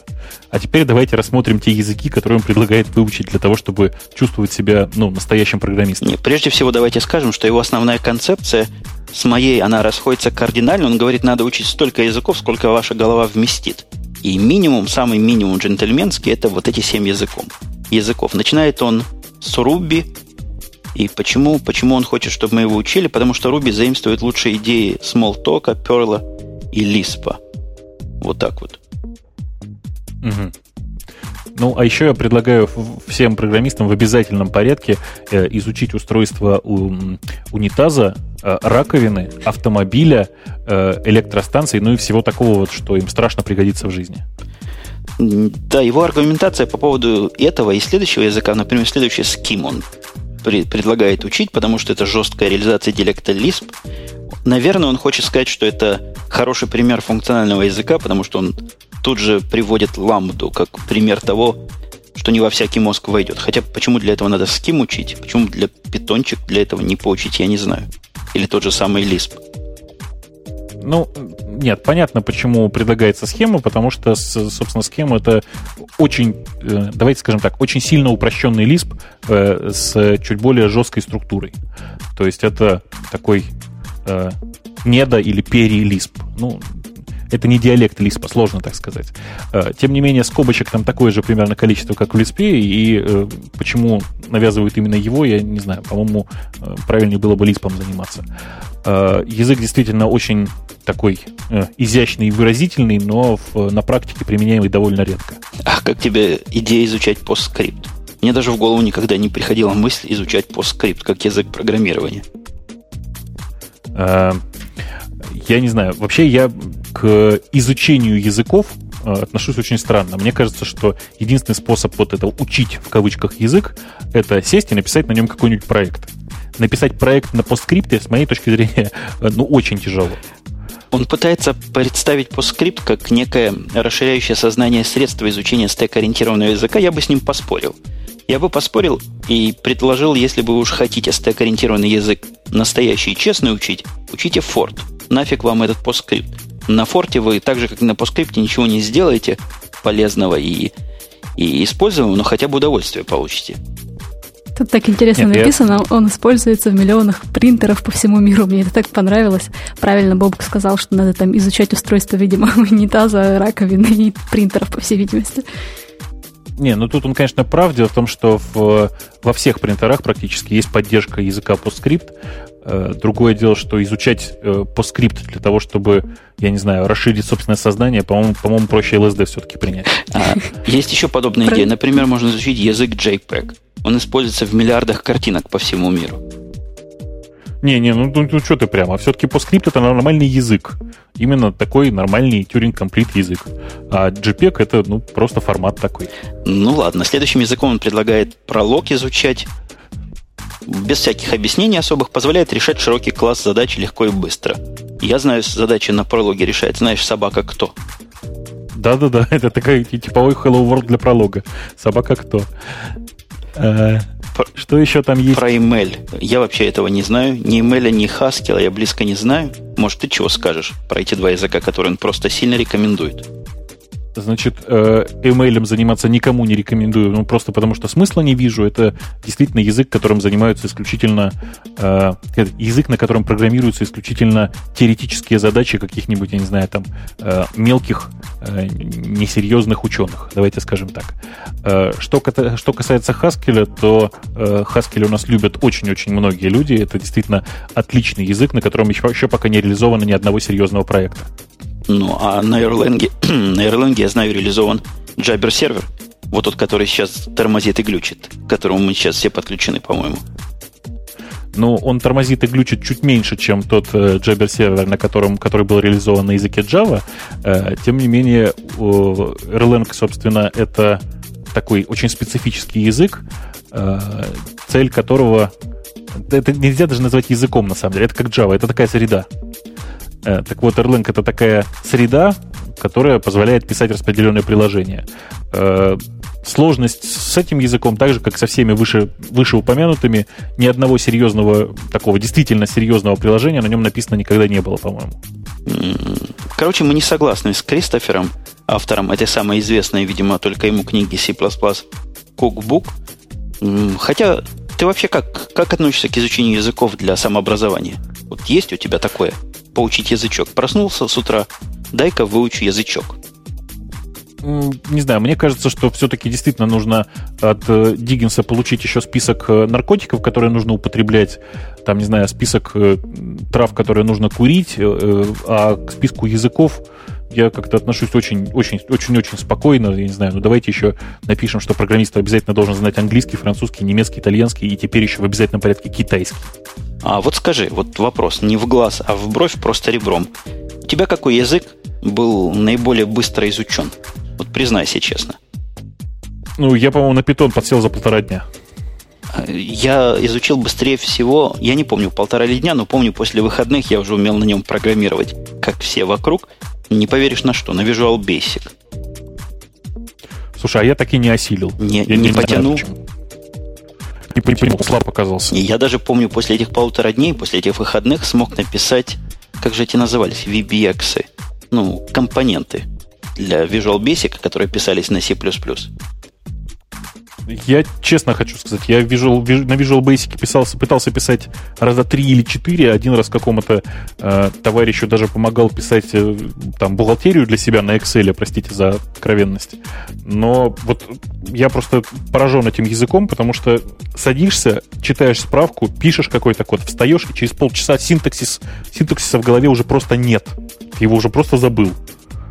Ну, вообще, язык, который ты упоминаешь, это VBA, который, конечно, на Visual Basic обычно похож, но какая-то его собственная разновидность. Я, собственно, вот тот, вот тот старый Visual Basic 3, по-моему, изучал.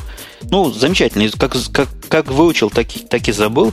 Но, судя по всему, многие его так изучили за полтора дня, потому что в свое время было десятки, не десятки, миллионы программистов на этом, за позволение сказать, языке. Ну, питончик я тоже быстро изучил, хотя не так, как-то он у меня сразу пошел. По-моему, неделю у меня взяло понять, что он хорош. Целую неделю.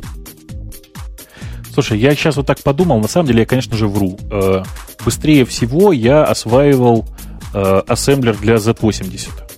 Ну, у тебя, наверное, уже наверное, был ассемблер что... для 8080 в это время.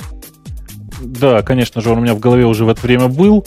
А, тогда я был молодой, мозг у меня работал быстрее, поэтому, кажется, первый проект на Z80 я написал в тот же день, в который увидел, э, собственно, сам Z80. А я как-то на первом курсе за три дня на HTML написала маленький сайтик. я тоже могу похвастаться. Тоже померилась с нами, чем обычно пацаны меряются. Точно. А у меня к ну вам, да, и... у меня к вам, дорогие соведущие, есть такая не, не, не профильная тема. Хотите не профильную тему вас спрошу? Просто она меня мучает уже третий день. Думал, с кем вы обсудите, тут вы подвернулись. Совершенно случайно, под бок. Вопрошайте. Вопрошаю. У меня тут проектик на работе. Проектик на работе. Проектик заключается в разном, но в один из кусков этого проектика необходимо данные отдавать наружу в виде потока, ну, в виде стрима. Для тех, кто понимает TCP/IP. Коллега Бобук, понял задачу, да? Нет еще. Ну, есть, грубо говоря, файл. Этот файл нужно так. отдавать наружу тем, кто попросит. Просит всего один. Есть один пользователь, которому надо доступ к этим данным организовать. То есть пользователь к тебе коннектится, посылает команду «дай», и ты ему даешь. А нельзя просто пользователь к тебе коннектится, ты ему сразу файл даешь? Ну, он файл растет в процессе. Там не совсем файл, как бы набор данных динамический. Надо их давать. Давать записи ему какие-то. Вот такое, так, такое условие. Ну, собственно, условие простое, и когда я рассказал своим программистам, джавовским программистам, вот и началась вот, собственно, эта тема. Меня поразила их реакция, они мне начали предлагать всякие слова для этого. Слова, которых я вообще не знаю – и которые оказались названием всяких фреймворков. То есть современный джавовский программист, даже продвинутый, вот для такой задачи кидает вам 5 фреймворков, которые вы вместе соединяете, и вот такой эффект получаете. Меня это поразило в самое темечко, при том, что программисты правильные, умные, слова всякие знают и действительно смогут это все запустить. Я им тут же в реальном времени за 15 минут написал этот сервер и спросил, а почему бы так не сделать и зачем нам городить огород. И развернулась вокруг этого целая дискуссия. Говорят, я остался в прошлом, в том прошлом, в которое ассемблер умер, и вообще все, все мои потуги писать самому, вместо того, чтобы использовать то, что умные люди написали, они смехотворны, и так сейчас никто не пишет. Женя, да ты просто гик. Я гик? Ругательство какое, представляешь? А? Гик. Давай с, укра... гик, с украинским акцентом. Гик. гик. Не-не, слушай, с украинским акцентом у нас вот есть там Сережа Петренко в чате, если он сейчас есть, вот он нам, наверное, может рассказать, как правильно говорится «ик» с украинским акцентом. Я не умею. Э, собственно, я все к чему. Это практически продолжение самого-самого-самого начала про подкон, на котором четко было понятно, что слушателей подкаста Радио Ти и вообще людей, э, там, имеющих отношение к подкасту Радио Ти, не существует. Женя, нас с тобой не существует. Мы вымерли давно, как динозавры. Э, понимаешь, э, нынешние программисты, они, ну, не программисты. То есть они потихонечку переходят из разряда художников в разряд маляров. Э, в массе своей у них задача не творить, да, а просто вот, ну, нормальная инженерская работа. Складывать из блоков конструктора какое-то готовое решение. Э, и, собственно, именно об этом они тебе, наверное, и пытались сказать, что ну а какой смысл, зачем что-то писать, если можно просто вот три кубика рядом сложить и все заработать? Ну да, вот так они примерно и говорят мне. А в ответ на это я их спрашиваю, а как вы, ребята, проблемы решаете? И я видел, как они решают проблемы. То есть вот еще один пример, более сложный. У них была проблема с пулом коннектов к базе данных. Я, я согласен, пул коннектов к базе данных дело не такое уж простое, и, в принципе, если лень, можно какой-то готовый воспользоваться. Но как они ее решают? То есть они абсолютно не представляют, как это дело устроено. Никакой картинки в голове, как бы это люди могли написать, у них, естественно, тоже нет. И они решают эту проблему путем добавления какого-то еще одного пятого фреймворка, который вот эти дела как-то кеширует, как-то оптимизирует. Это ужас, что получается вообще. Кошмар какой-то с нашим программостроением происходит. Не, я тебе хочу сказать, что на самом деле э, у нас просто в Яндексе та же самая проблема, да, э, есть огромное количество там готовых фреймворков, э, которые там, с разной степенью удовольствия используются или не используются для разных проектов.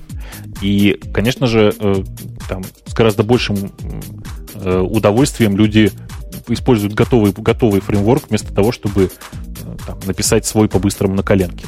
Э, но ведь существует еще другая крайность. Э, каждый программист в своей жизни, когда вот он действительно настоящий программист, в какой-то момент он понимает, что все, все эти готовые фреймворки, они ужасны, и нужно срочно написать свой и осчастливить мир. Э, ты, ты фреймворк хоть один в своей жизни написал, скажи? Ну как же, я мало того, что фреймворк, я и свою операционную систему однажды в жизни написал. Так что я тут полностью под гиковское определение подхожу все отлично. То есть мы договорились с тобой до того, что э, не гики пользуются фреймворками, а гики пишут фреймворки. Не, ну ты посмотри с другой стороны. Вот паттерны, например, да? Паттерны – хорошая идея. Согласен? Да, конечно. Имплементация паттернов, какая-то референс-имплементация тоже хорошая идея. Но ведь не используется это никто. Они, в общем, на паттерны не смотрят. У них уровень уже совсем не тот. Они на два этажа выше всего этого.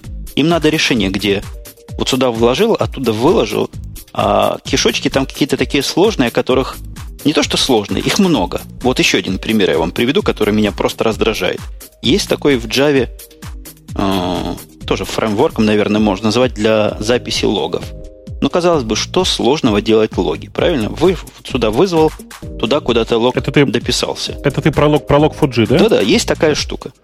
Я в течение многих лет использовал свой собственный логер, который, написание которого заняло в свое время минут 15, наверное. У него было ровно два метода, и прекрасно пользовался. Пришли умники, говорят, нет, никуда не годится, весь передовой мир вот этот log4j использует.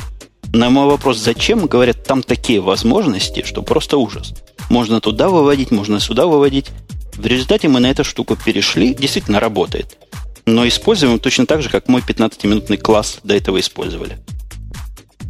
Ну, это говорит только о том, что ты с самого начала написал хороший, э, приятный класс. Э, надо правильный способ использования, его, значит, сейчас такой. Обернуть по-быстрому log4j, чтобы твой класс писал в него и не париться.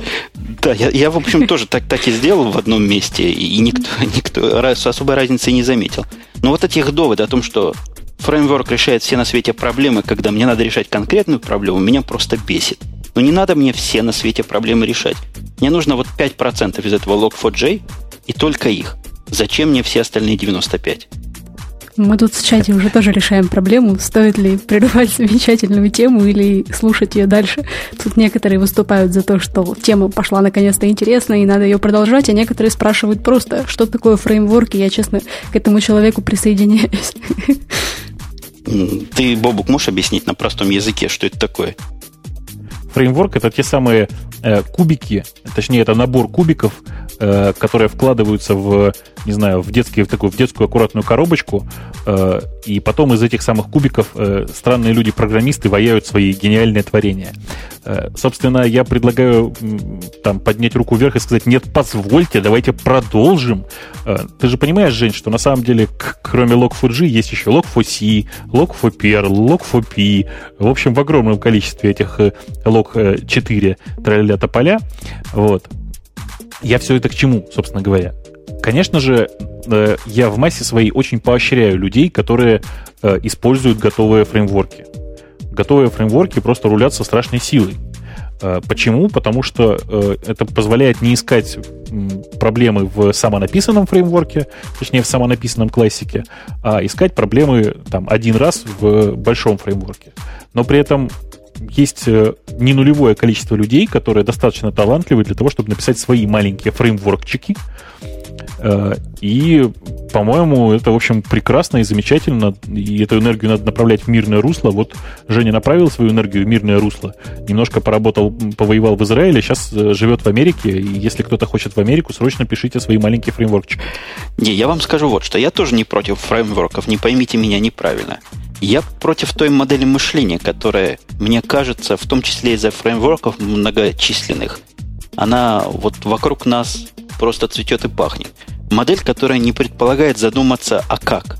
Я уже как-то рассказывал, что я мучил своих программистов вопросов, как бы вы RMI сами сделали, и просто удручающая картина.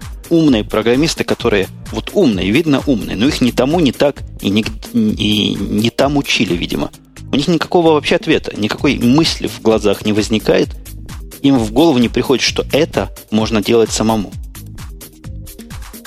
Э, ну, что поделать. На самом деле, я вот в отношении мотоциклов, например, человек тоже очень, очень неправильный. Я предпочитаю вместо того, чтобы там лезть руками в мотоцикл самому, от, отправить это дело в сервис и там получить готовый уже какой-то, ну, вполне себе работающий мотоцикл, простите за сравнение. В данном случае ты же понимаешь, что это та же, та же, та же самая ситуация. Человек просто не хочет э, зарываться в, там, в глубины кода и писать этот код самому. Э, человек получает ну, нормальный какой-то условно работающий код. Отлично же. Ну, отлично. Но, тем не менее, какие-то поползновения есть и какие-то подвижки есть после нашего, наверное, часового разговора, где я вот это все вещал, только более экспрессивно. Английский язык, он для экспрессии наизливый очень подходит. Наезжал на всех программистов, из трех один полез искать, как же я эти серверы опишу, и удивился тому, что это, ну, не боги горшки обжигают, и не такое уж страшно неподъемное дело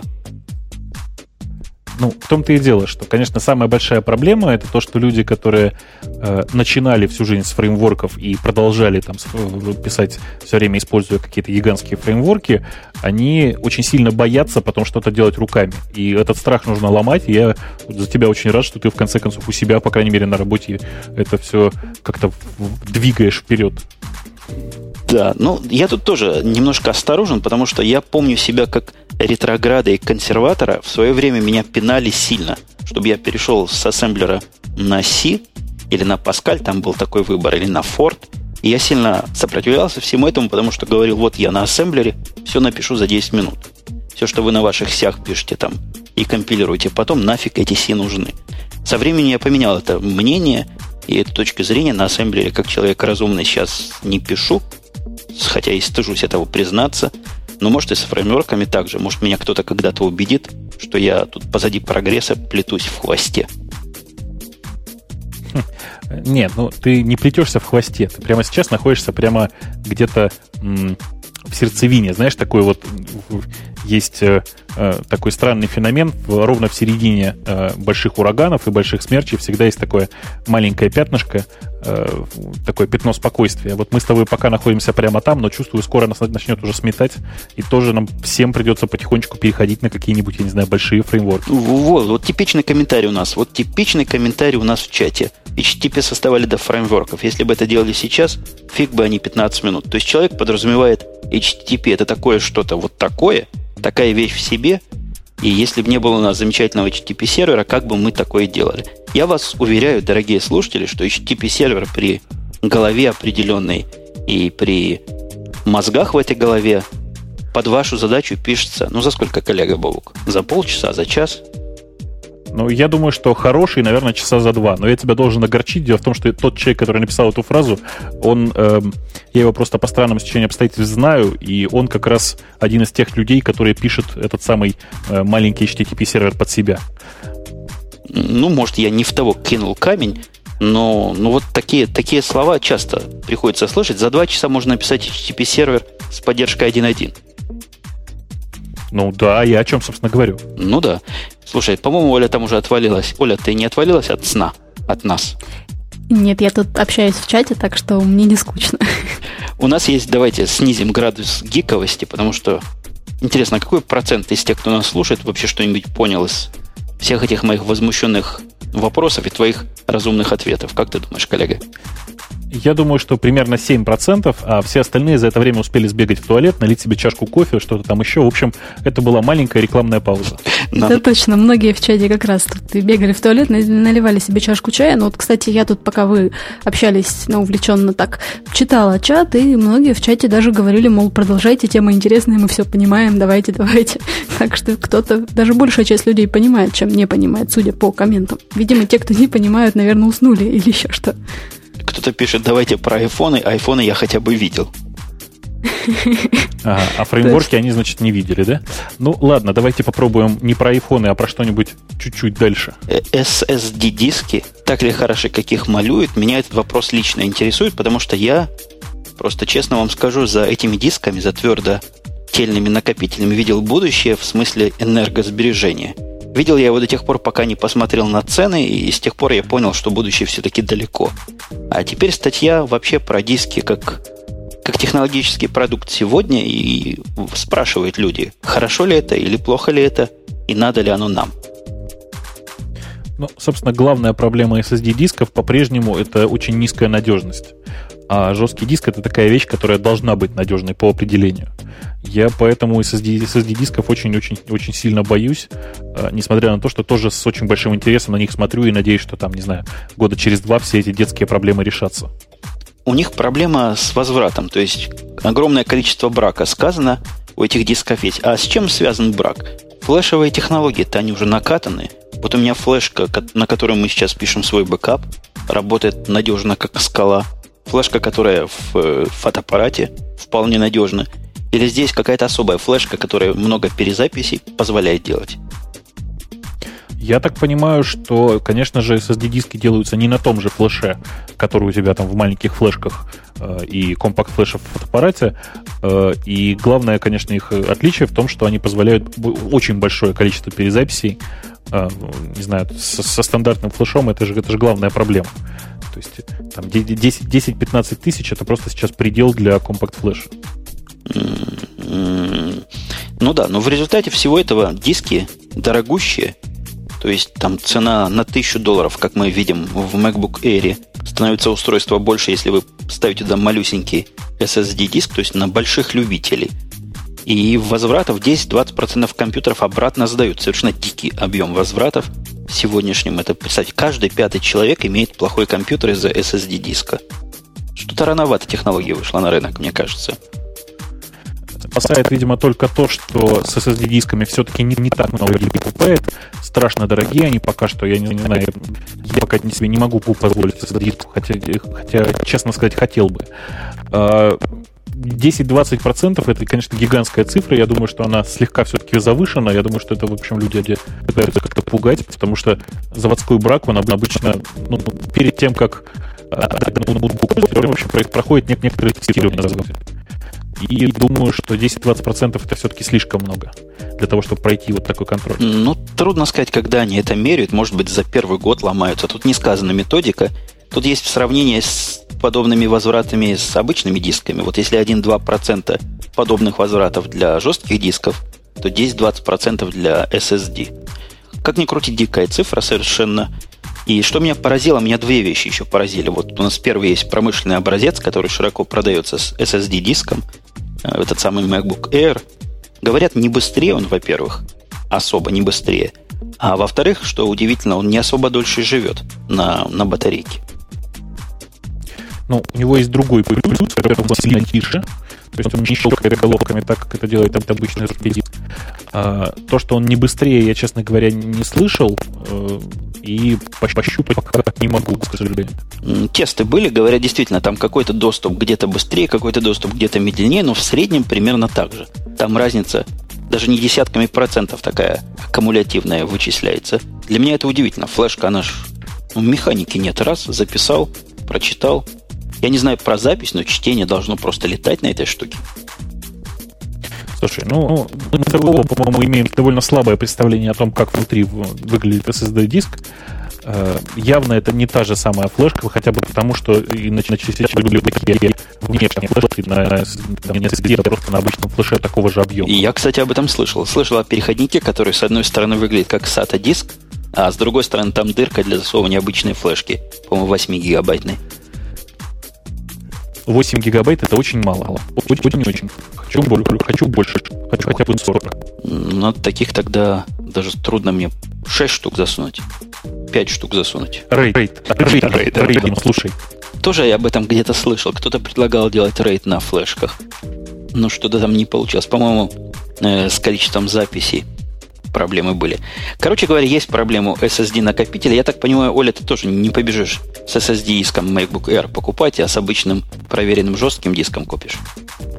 Да, с обычным жестким диском. Мы когда стояли в магазине, там было два образца этих MacBook Air. Один вот как раз с SSD, другой без SSD. И друзья наши, которые далеки от этого всего дела, они очень долго смотрели на ценники и просто недоумевали, почему один настолько просто неимоверно, настолько дороже. Они там сравнивали все характеристики технические, а вот эту вот мелочь как бы SSD они заметить не могли и сказали, нафиг нам такой дорогой, если мы будем брать, то только вот этот дешевый. А вот я по мотивам того получасового ухода в фреймворке, просто статья тут у нас появилась о том, что интернет-зависимость – психическое расстройство. То есть, дорогие вы наши слушатели, это не только мы психи были, которые не знамо про что тут говорили, но вы все тоже. Поскольку интернет зависимый, как вы нас слушаете, через что вы нас смотрите, где вы нас читаете, все мы с вами немножко психи. Женя, у тебя интернет-зависимость есть? Я всегда этому удивляюсь, всегда над этим смеюсь и всем говорю, что это какой-то бред. Это какой-то бред и какая-то фигня, но примерно так же я легкомысленно отношусь э, к, допустим, к блэкджек зависимости. Вот эти геймеры, которые не могут отойти от стола, мне не кажется, что там какая-то в самом деле есть зависимость. Примерно так же я и про интернет-зависимость думаю. Хм. А, ну, я-то просто про себя знаю, что у меня интернет-зависимость есть, но она в довольно легкой форме. То есть я там, простите, уезжал на подкон, я уехал без э, ноутбука. Правда, где-то в баре вдруг выяснилось, что у меня есть телефон, на котором есть э, браузер, и башорка оттуда отлично открывается. Э, это было, да, это было 2 секунды рекламы башорка. Подожди, подожди, а если а, не открывался, у тебя пломка началась? Не, ломка бы не началась, но я бы там минут, наверное, 10 проскучал вместо того, чтобы э, там, радоваться, радоваться шуткам Башорга. Ну, а зависимость-то тут при чем? Ну, зависимость, она, понимаешь, в том, что в тот момент, когда ты оказываешься в месте, где совсем нет интернета, ты чувствуешь себя как-то не так. Угу. То есть я не могу сказать, что у меня зависимость. У меня некоторые э, недомогания без интернета. Давай скажем так, это вот я как, как, как типовой алкоголик, пока тешу себя мыслью, что я могу завязать в любой момент. Да вообще это странные какие-то аналогии. Там дальше сказано в виде зависимости, вот в этом же ряду зависимостей есть от онлайновых игр зависимость, от киберсекса, а также от общения с помощью электронной почты и мгновенных сообщений. Ладно, онлайновые игры оставим, а я мы всякие оставим. Давайте про интересное. У кого есть зависимость от киберсекса? Поднимите руку. Слушай, я чувствую, что у меня она есть просто по-любому, потому что я не понимаю, что меня периодически заставляет заходить на какие-то сервера, смотреть, я не знаю, логи какие-то, еще что-то. Вот ничего, просто ничего, кроме, кроме зависимости от киберсекса, не может оправдать это. А вообще, чего в современном мире под киберсексом подразумевают? Просто кто-нибудь может меня просветить? Как им занимаются, где им занимаются? Может, мы не туда ходим и не тем занимаемся? Я думаю, что мы с тобой просто не в том подкасте сейчас находимся. Я предлагаю оставить эту тему для сиськи-письки шоу. По-моему, это отлично. Думаешь, они знают как? Я уверен просто, они должны быть, они эксперты. Ну, я будем надеяться, что здесь технологии сильно шагнули. Я боюсь Олю этот вопрос спрашивать. Вдруг она нам что-то такое откроет, и наш подкаст станет совсем уже другой категории и просто для взрослых. Я помню, вы в прошлый раз спрашивали, смотрю ли я порно.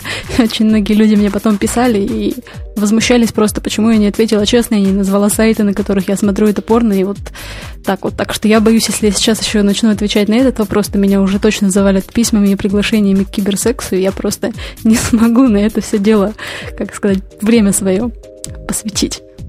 А меня никто не приглашал ага. ни разу. Тебя приглашали, друзья, Бобук, киберсексом заняться? Да, меня, меня приглашали неоднократно, неоднократно маленькое рекламное объявление. Если кого интересует, на какие порно-сайты ходит Аляпка, приходите, все, все сайты сдам.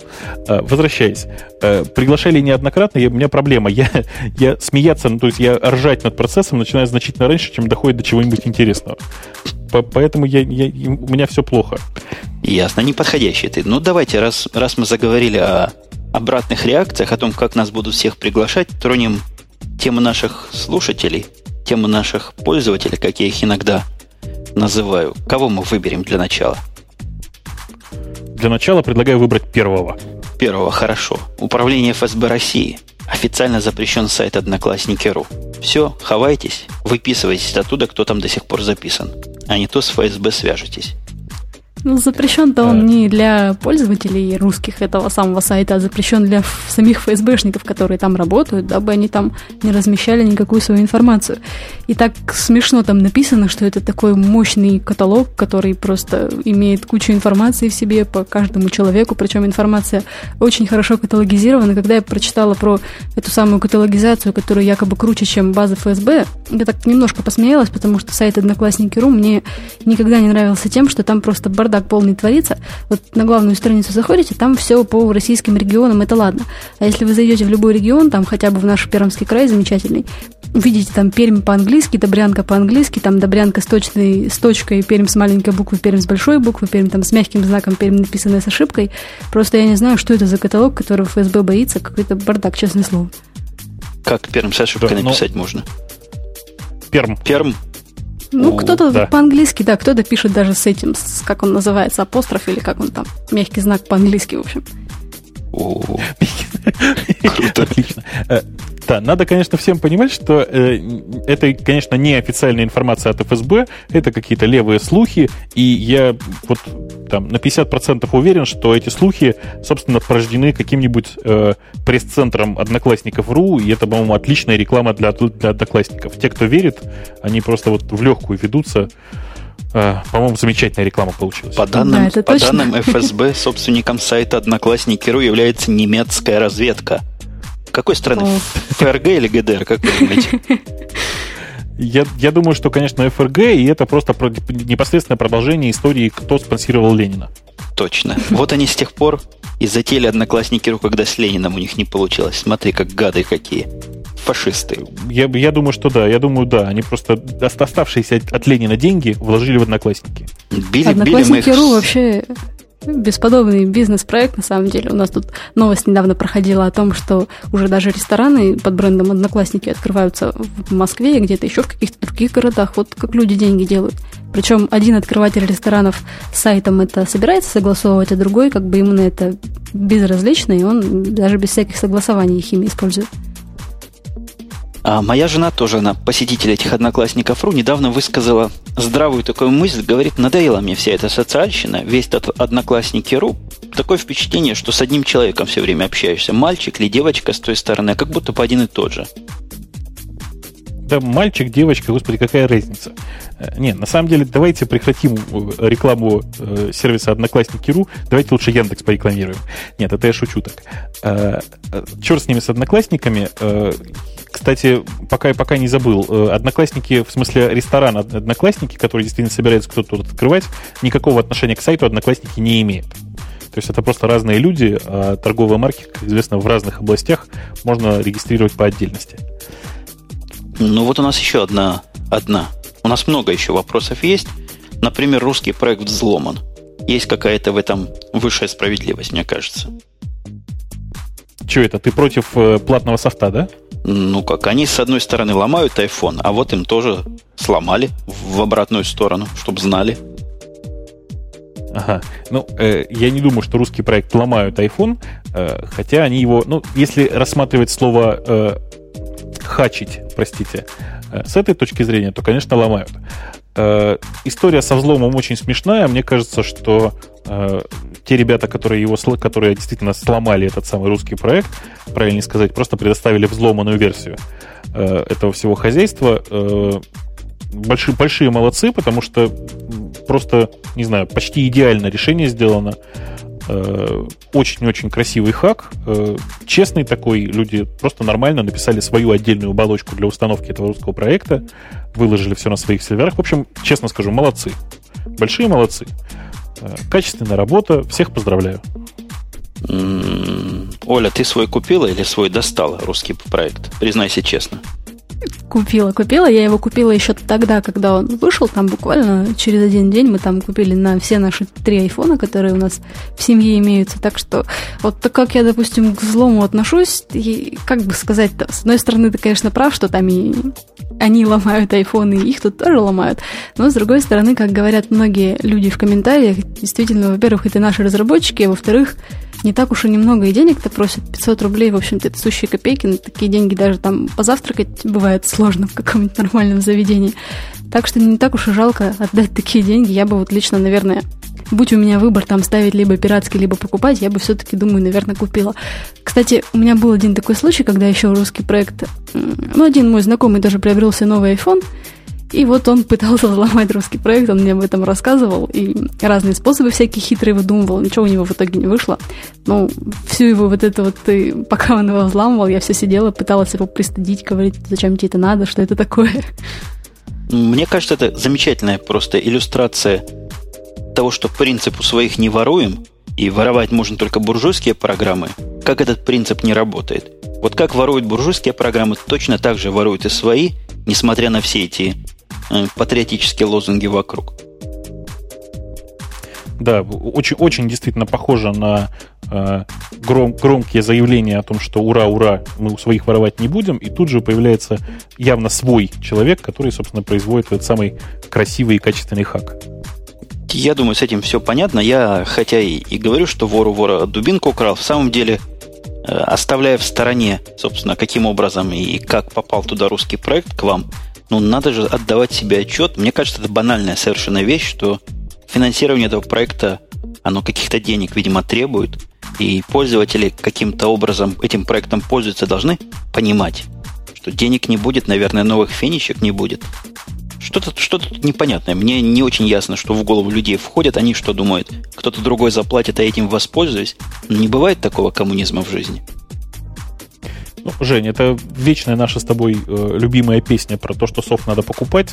Э, я думаю, что мы с ней можем развернуться еще часа на полтора, а подкаст между тем пора за- за- закруглять, а тем у нас пользовательских еще штук пять, наверное, наберется. Ну вот, например, в противовес русскому проекту, который проприетарный софт, гадалки не ходи, US Navy не будет использовать никакого проприетарного ПО. US Navy это ВМС, говоря по-русски. Я вообще я большой сторонник э, открытого программного обеспечения. И, в общем, те, кто знает меня давно, я знают, думал, как ты активно скажешь, я его... большой сторонник ВМС. Не, ну большой сторонник ВМС, да, но, пожалуй, немножко другой страны. Я думаю, что где-то в US Navy мои любимые ВМС до сих пор помечены как э, ВМС предполагаемого противника. Но дело-то не в этом. Собственно, э, это, мне кажется, позволит э, настоящим русским хакерам, э, в общем, показать всю свою силу, потому что э, использовать программы, основанные на свободном ПО, это настолько красиво в этой ситуации. Вот представь себе, стоит у них там какой-нибудь, ну не знаю, OpenBSD. Э, я уверен, что уже сейчас э, там 8 или там 10 профессиональных русских хакеров, которые просто проплачены ФСБ и там разведкой русской, и контрразведкой русской уже сейчас пытаются внедриться в команду разработчиков OpenBSD для того, чтобы э, встроить туда маленькие аккуратные дырочки специально для того, чтобы атаковать ВМС США. И... Представляешь, как круто? Да я себе представляю, подводная лодка Какие у них подводные лодки? Там, это русские, по-моему, класс акула называется. Какая-то крутая подводная лодка с ракетами. Вдруг пульнет ракеты не туда. Или вдруг пойдет не в ту сторону. Представляешь, какая какие интересные события могут развернуться просто для романа какого-то материал.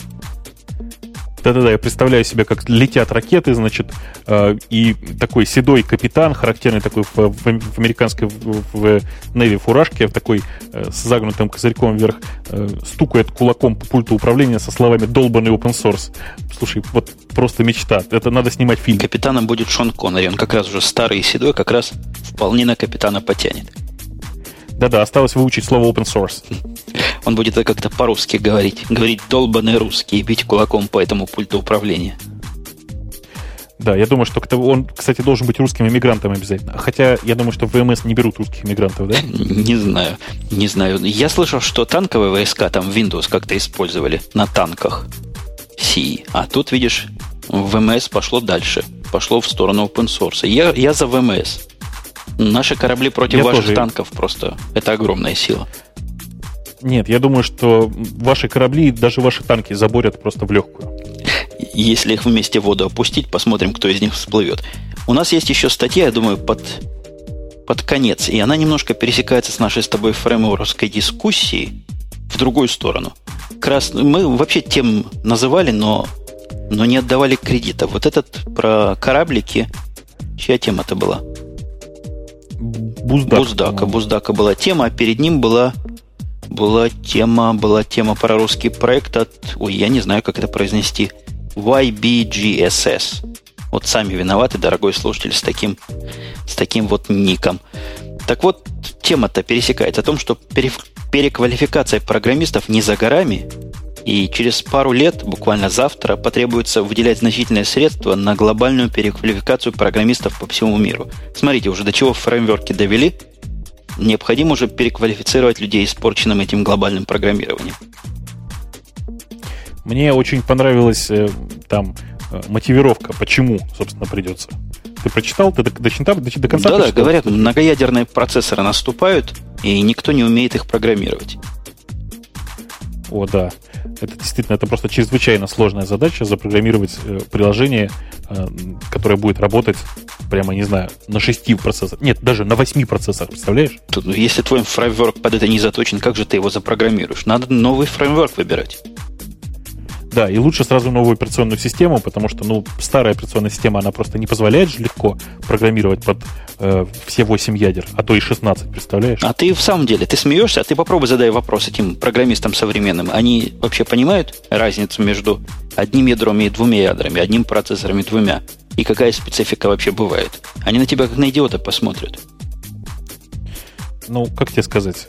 Ты знаешь, вообще мы э, разработчиков, которые не умеют программировать мультитредное приложение, на работу, например, не берем. Да тут вопрос не о том, что не умеют. Это я опять в свою сторону. Гайку номер 28 кручу. А в том, что не надо им. За них все это делает. Вот там, там все делается само. Поэтому вопрос для них это уровня, умеете ли вы, дорогой, программировать в машинных кодах. Ох, мне кажется, что э, самая большая проблема здесь вовсе не, там, не в том, чтобы научиться использовать все ресурсы компьютера, да, а в том, что э, новое поколение программистов, которое было выпущено там вот так, 5 лет назад, 6 лет назад, оно, к сожалению, не очень приспособлено к реалиям жизни. И им нужно либо переквалифицироваться вот в те самые маляры, о которых я говорил, да, то есть в пользователей фреймворков. И я уверен, что там лет через пять появятся такие фреймворки, которые позволят уже просто мышкой клепать, не прикасаясь к клавиатуре, по-быстрому, знаешь, так. Вот. И это, конечно же, не программисты. Это такие, ну, давай скажем, такие инженеры. Ну вот мы, мы все видели историю э, мышковых языков. Как и Visual Basic, так и Delphi ушли в далекую даль. И это, мне кажется, показатель. Но вот я не могу просто последнюю тему не тронуть на сегодня. Просто обязан. Про индийский интернет без компьютера и модема. Высочайший хай-тек и просто очень высокие технологии. Ой, а что ты этой темы не читал? Расскажи. Inlanger нам, или Inlanger нам рассказывает о том, что американская некоммерческая организация OpenMind установила в индийских деревнях устройство Question Box, позволяющее получать информацию из интернета, не имея доступа в глобальную сеть. Короче говоря, телефон. Трубочка такая телефонная, без, без набора. Снимаешь эту трубочку, говоришь вопрос. На той стороне человек, видимо, вводит вопрос в Википедию и говорит тебе ответ. Угу. Отлично. То есть э, это такой интернет без интернета. Ну да, очень как-то трудно идея. понять э, юзабельность этого интернета. То есть, что бы ты хотел спросить великий интернет? Есть ли жизнь на Марсе? Мне это вообще напоминает а. какую-то давность, когда были поисковые системы, где нужно было там, даже не поисковые системы, а какие-то специальные сайты, которые еще планировали зарабатывать на этом деньги. Надо было, допустим, по какому-то там протоколу или, ну, там, или Аська, или на вебе написать консультанту, мол, вот у меня такой вопрос, и консультант там уже искал либо в Яндексе, либо где он там еще искал, я не знаю, и давал тебе ответ. То есть такой какой-то оригинальный, такой опосредованный поиск. Слушай, я понял, что мне это напоминает. Знаешь, есть огромное количество сервисов таких вот вопросы-ответы. Google недавно, там где-то с полгода назад такой сервис закрыл. Uh, у Mail.ru он существует до сих пор. Вот я сейчас смотрю, долго пытался вспомнить, где наконец нашел. Два отличных примера. Uh, пользователь задает вопрос, почему человек почти моментально умирает от цианистого калия. Вот, Женя, у тебя есть ответ на этот вопрос? Вот просто сходу. Ты имеешь в виду научный ответ или какой-то юмор тут должен быть? Не, ну вот как бы ты ответил? Ну, я бы ответил, происходит э, система, что ж там, там, по-моему, кислород перестает усваиваться легким или еще что-то такое происходит. Так, ну хорошо. Оль, а ты? Э, я тут чатом зачиталась, немножко отвлеклась. Почему человек почти а, моментально а, умирает от цианистого калия? Ну, я думаю, потому что цианистый калий – это яд. Супер. Именно этот ответ самый популярный в ответах на Mail.ru. Отлично. Хороший ответ. Я просто в восторге. Вот еще вопрос. Слушайте, э, э, вопрос. Рыба сдохла. Три восклицательных знака. Почему три вопросительных знака? Бесподобно. Вы знаете ответ какой лучше, нет? Я вам зачитываю, внимание. Пришла пора. Вообще бесподобно, знаете, я на такие вещи натыкалась на Mail.ru, там, с телефонами просто я работаю, поэтому там искала тоже что-то там, чтобы человеку помочь. И такой был вопрос вроде как, почему у меня Nokia, там новая модель по USB не заряжается, типа в инструкции написано, что должна. И самый был лидирующий ответ, самый популярный, который даже вроде бы лучшим выбрали, это что, а Nokia не должна вообще по USB заряжаться, вот у меня там какая-то 6120, она у меня не заряжается, хотя вот речь шла о новой модели, которая эту функцию действительно поддерживает. То есть вообще людям такого могут на отвечать, что крыша едет. Ох, собственно, кажется, тему вопросов и ответов с интернетом и без мы уже открыли, раскрыли. Ну да, но у индийцев, надо сказать, это не от того, что они такие вот оригиналы большие и хотят ответов голосом получать, а от того, что, видимо, какие-то далекие деревни, представьте себе, центральную Сибирь, где медведи ходят, и вот в этом месте у нас тоже нет интернета, наверное, и у них нет интернета. Вот какой-то способ приобщить к цивилизации. Ну что, достойно всякой похвалы, хоть как-то. Узнают, как нам Слушай, спрашивали в чате, как Памела Андерсон одета обычно. Э, как Памела Андерсон одета. Я думаю, что она... Э, правильнее задать вопрос, как она раздета. Э, собственно, черт с ней, с Сибирью, с медведями, которые отбирают у детей водку. Мне кажется, что пора закругляться. Давайте последнюю тему выберем какую-нибудь и, и все уже, и, и плюнем. За тобой выбор. Ой, ну давайте вот, ребят, поздравим. К, к, к разработке NetBSD случился большой прорыв. Э, оказалось, что уже 15 лет, собственно, NetBSD раз, раз, разрабатывается. Это... А, это про... Это день рождения у них такой. Я пытаюсь эту тему найти. Да. С днем рождения NetBSD. Да. Мы вас всячески поздравляем. Ты как к NetBSD-то вообще? Я тебя всегда спрашиваю, относишься? Так не относишься? Я, давайте скажу так. Э, NetBSD — это прикольно. Вот э, другой формулировки я сейчас не подберу. Э, конечно же, я его нигде не использую. Я периодически смотрю на этот проект, знаешь, там из серии раз в год посмотреть, поставить и с интересом посмотреть, что же там нового появилось. Проект развивается, проект живет. Я до сих пор удивлен, что он живет, потому что он явно не используется нигде в продакшене. Это такое, знаешь, занятие для энтузиастов. И вот эти энтузиасты уже 15 лет продолжают заниматься своим хобби. По-моему, это вот отличный пример того, что программисты могут делать, э, не разрабатывая фреймворки, не используя готовых фреймворков. Я про NetBSD со своей стороны знаю две вещи. Во-первых, он работает на огромном количестве платформ. Некоторые платформы я вообще не представляю, где бы можно сегодня найти. И она какая-то супер-дупер защищенная. Не поломать никак. Э, нет, последнее это ты перепутал с OpenBSD. А, а NetBSD ломается. Легко. Да, она периодически, ее периодически ломают, но, в общем, ничего страшного в этом нет, потому что никто, в общем, по этому поводу особенно и не парится. А, NetBSD действительно в первую очередь известен тем, что это один из самых старых BSD-клонов, который, к тому же, работает на самом большом количестве платформ. Ага, то есть оно как, у него все как у, у настоящего BSD, да, вот не, не как по линоксовски, а как по BSD-шному сделано. Ну, это настоящий хороший BSD. О, красота. Ну, поздравляем мужиков. Ты знаешь мужиков, которые туда вкладывают свой труд? Знаю, но по именам назвать не готов. Mm. Они же все из себя такие секурные и безопасные и тщательно скрываются. Mm. От, от этого самого ФБР, который ФСБ, который всех через немецкий сайт в Одноклассники.ру ловит. Мы не Нет. дадим утекать информации. Я думаю, что да, я думаю, что они скрываются скорее от ВМС США, которые вдруг захотят их э, резко призвать на работу, давай скажем так. Да-да, я, я как раз, когда бумаги заполнял, там был вопрос. Если Родина прикажет, пойдете в небоевые части? Ой, в небоевые части. Где бы таких найти-то, если Родина прикажет? Ну что, у нас а... все темы и исперчены на сегодня, я так понимаю. Я думаю, что тем у нас осталось еще примерно на 3-4 подкаста, но тем не менее закругляться пора. Я вот смотрю на часы, час 55, почти 2 часа. Пора сворачивать все-таки эту, э, э, этот балаган и переходить к неформальной части, там чайку налить и все такое. Оля, Оля, проведи голосование. Так, уважаемые ведущие, уважаемые слушатели, проводим голосование, кто у нас самый крутой предлагатель тем на сегодня. Давайте, кто у нас первый, Умпутун, как наш старший Это, это, это что за, за, за буквально это, дискриминация какая-то? Ты знаешь, Оля, я у себя на работе девочек не могу называть зайенька, рыбонька, кошечка. Вот в этой стране не могу такое делать. Кроме того, не могу мужику сказать старик, если он действительно старик. А приходится как-то аккуратненько. Так что это тоже про старшего. Аккуратно, аккуратно, а то привлекут тебя за что попало. Но если Мудрый бли, умный. Бли, ближе к теме, кого бы я, кого б я выбрал-то из этих, изо всех? Ох. Ну вот я бы выбрал ежа красного. Хотя, по-моему, у нас уже выигрывал. Выигрывал еж? Оль, у тебя есть список? Нет, еж у нас не выигрывал, насколько я помню. Мы хотели его выбрать какой-то прошлый раз, и он у нас опять проскочил мимо номинаций. Поэтому я присоединюсь, старается человек, и пора бы уже его одарить нашей прекраснейшей футболкой. Ну, Бобук, а ты какое-нибудь мнение скажешь, которое уже абсолютно ничего не поменяет? Э, ну, я тоже вот для, для того, чтобы всем так понравилось, проголосую за красного ежа. Я у тебя, Жень, хочу один странный вопрос э, спросить. Э, скажи, пожалуйста, а если я сейчас скажу, что ты э, гениальный, суперумный и сверхпривлекательный мужчина, ты меня не привлечешь за sexual, sexual harassment? Нет, ты не являешься моим начальником, не являешься моим подчиненным, поэтому можно. Договорились. Ну, то есть считай, что я все это тебе сказал. Красный еж действительно заслуживает, ну, как минимум, футболки.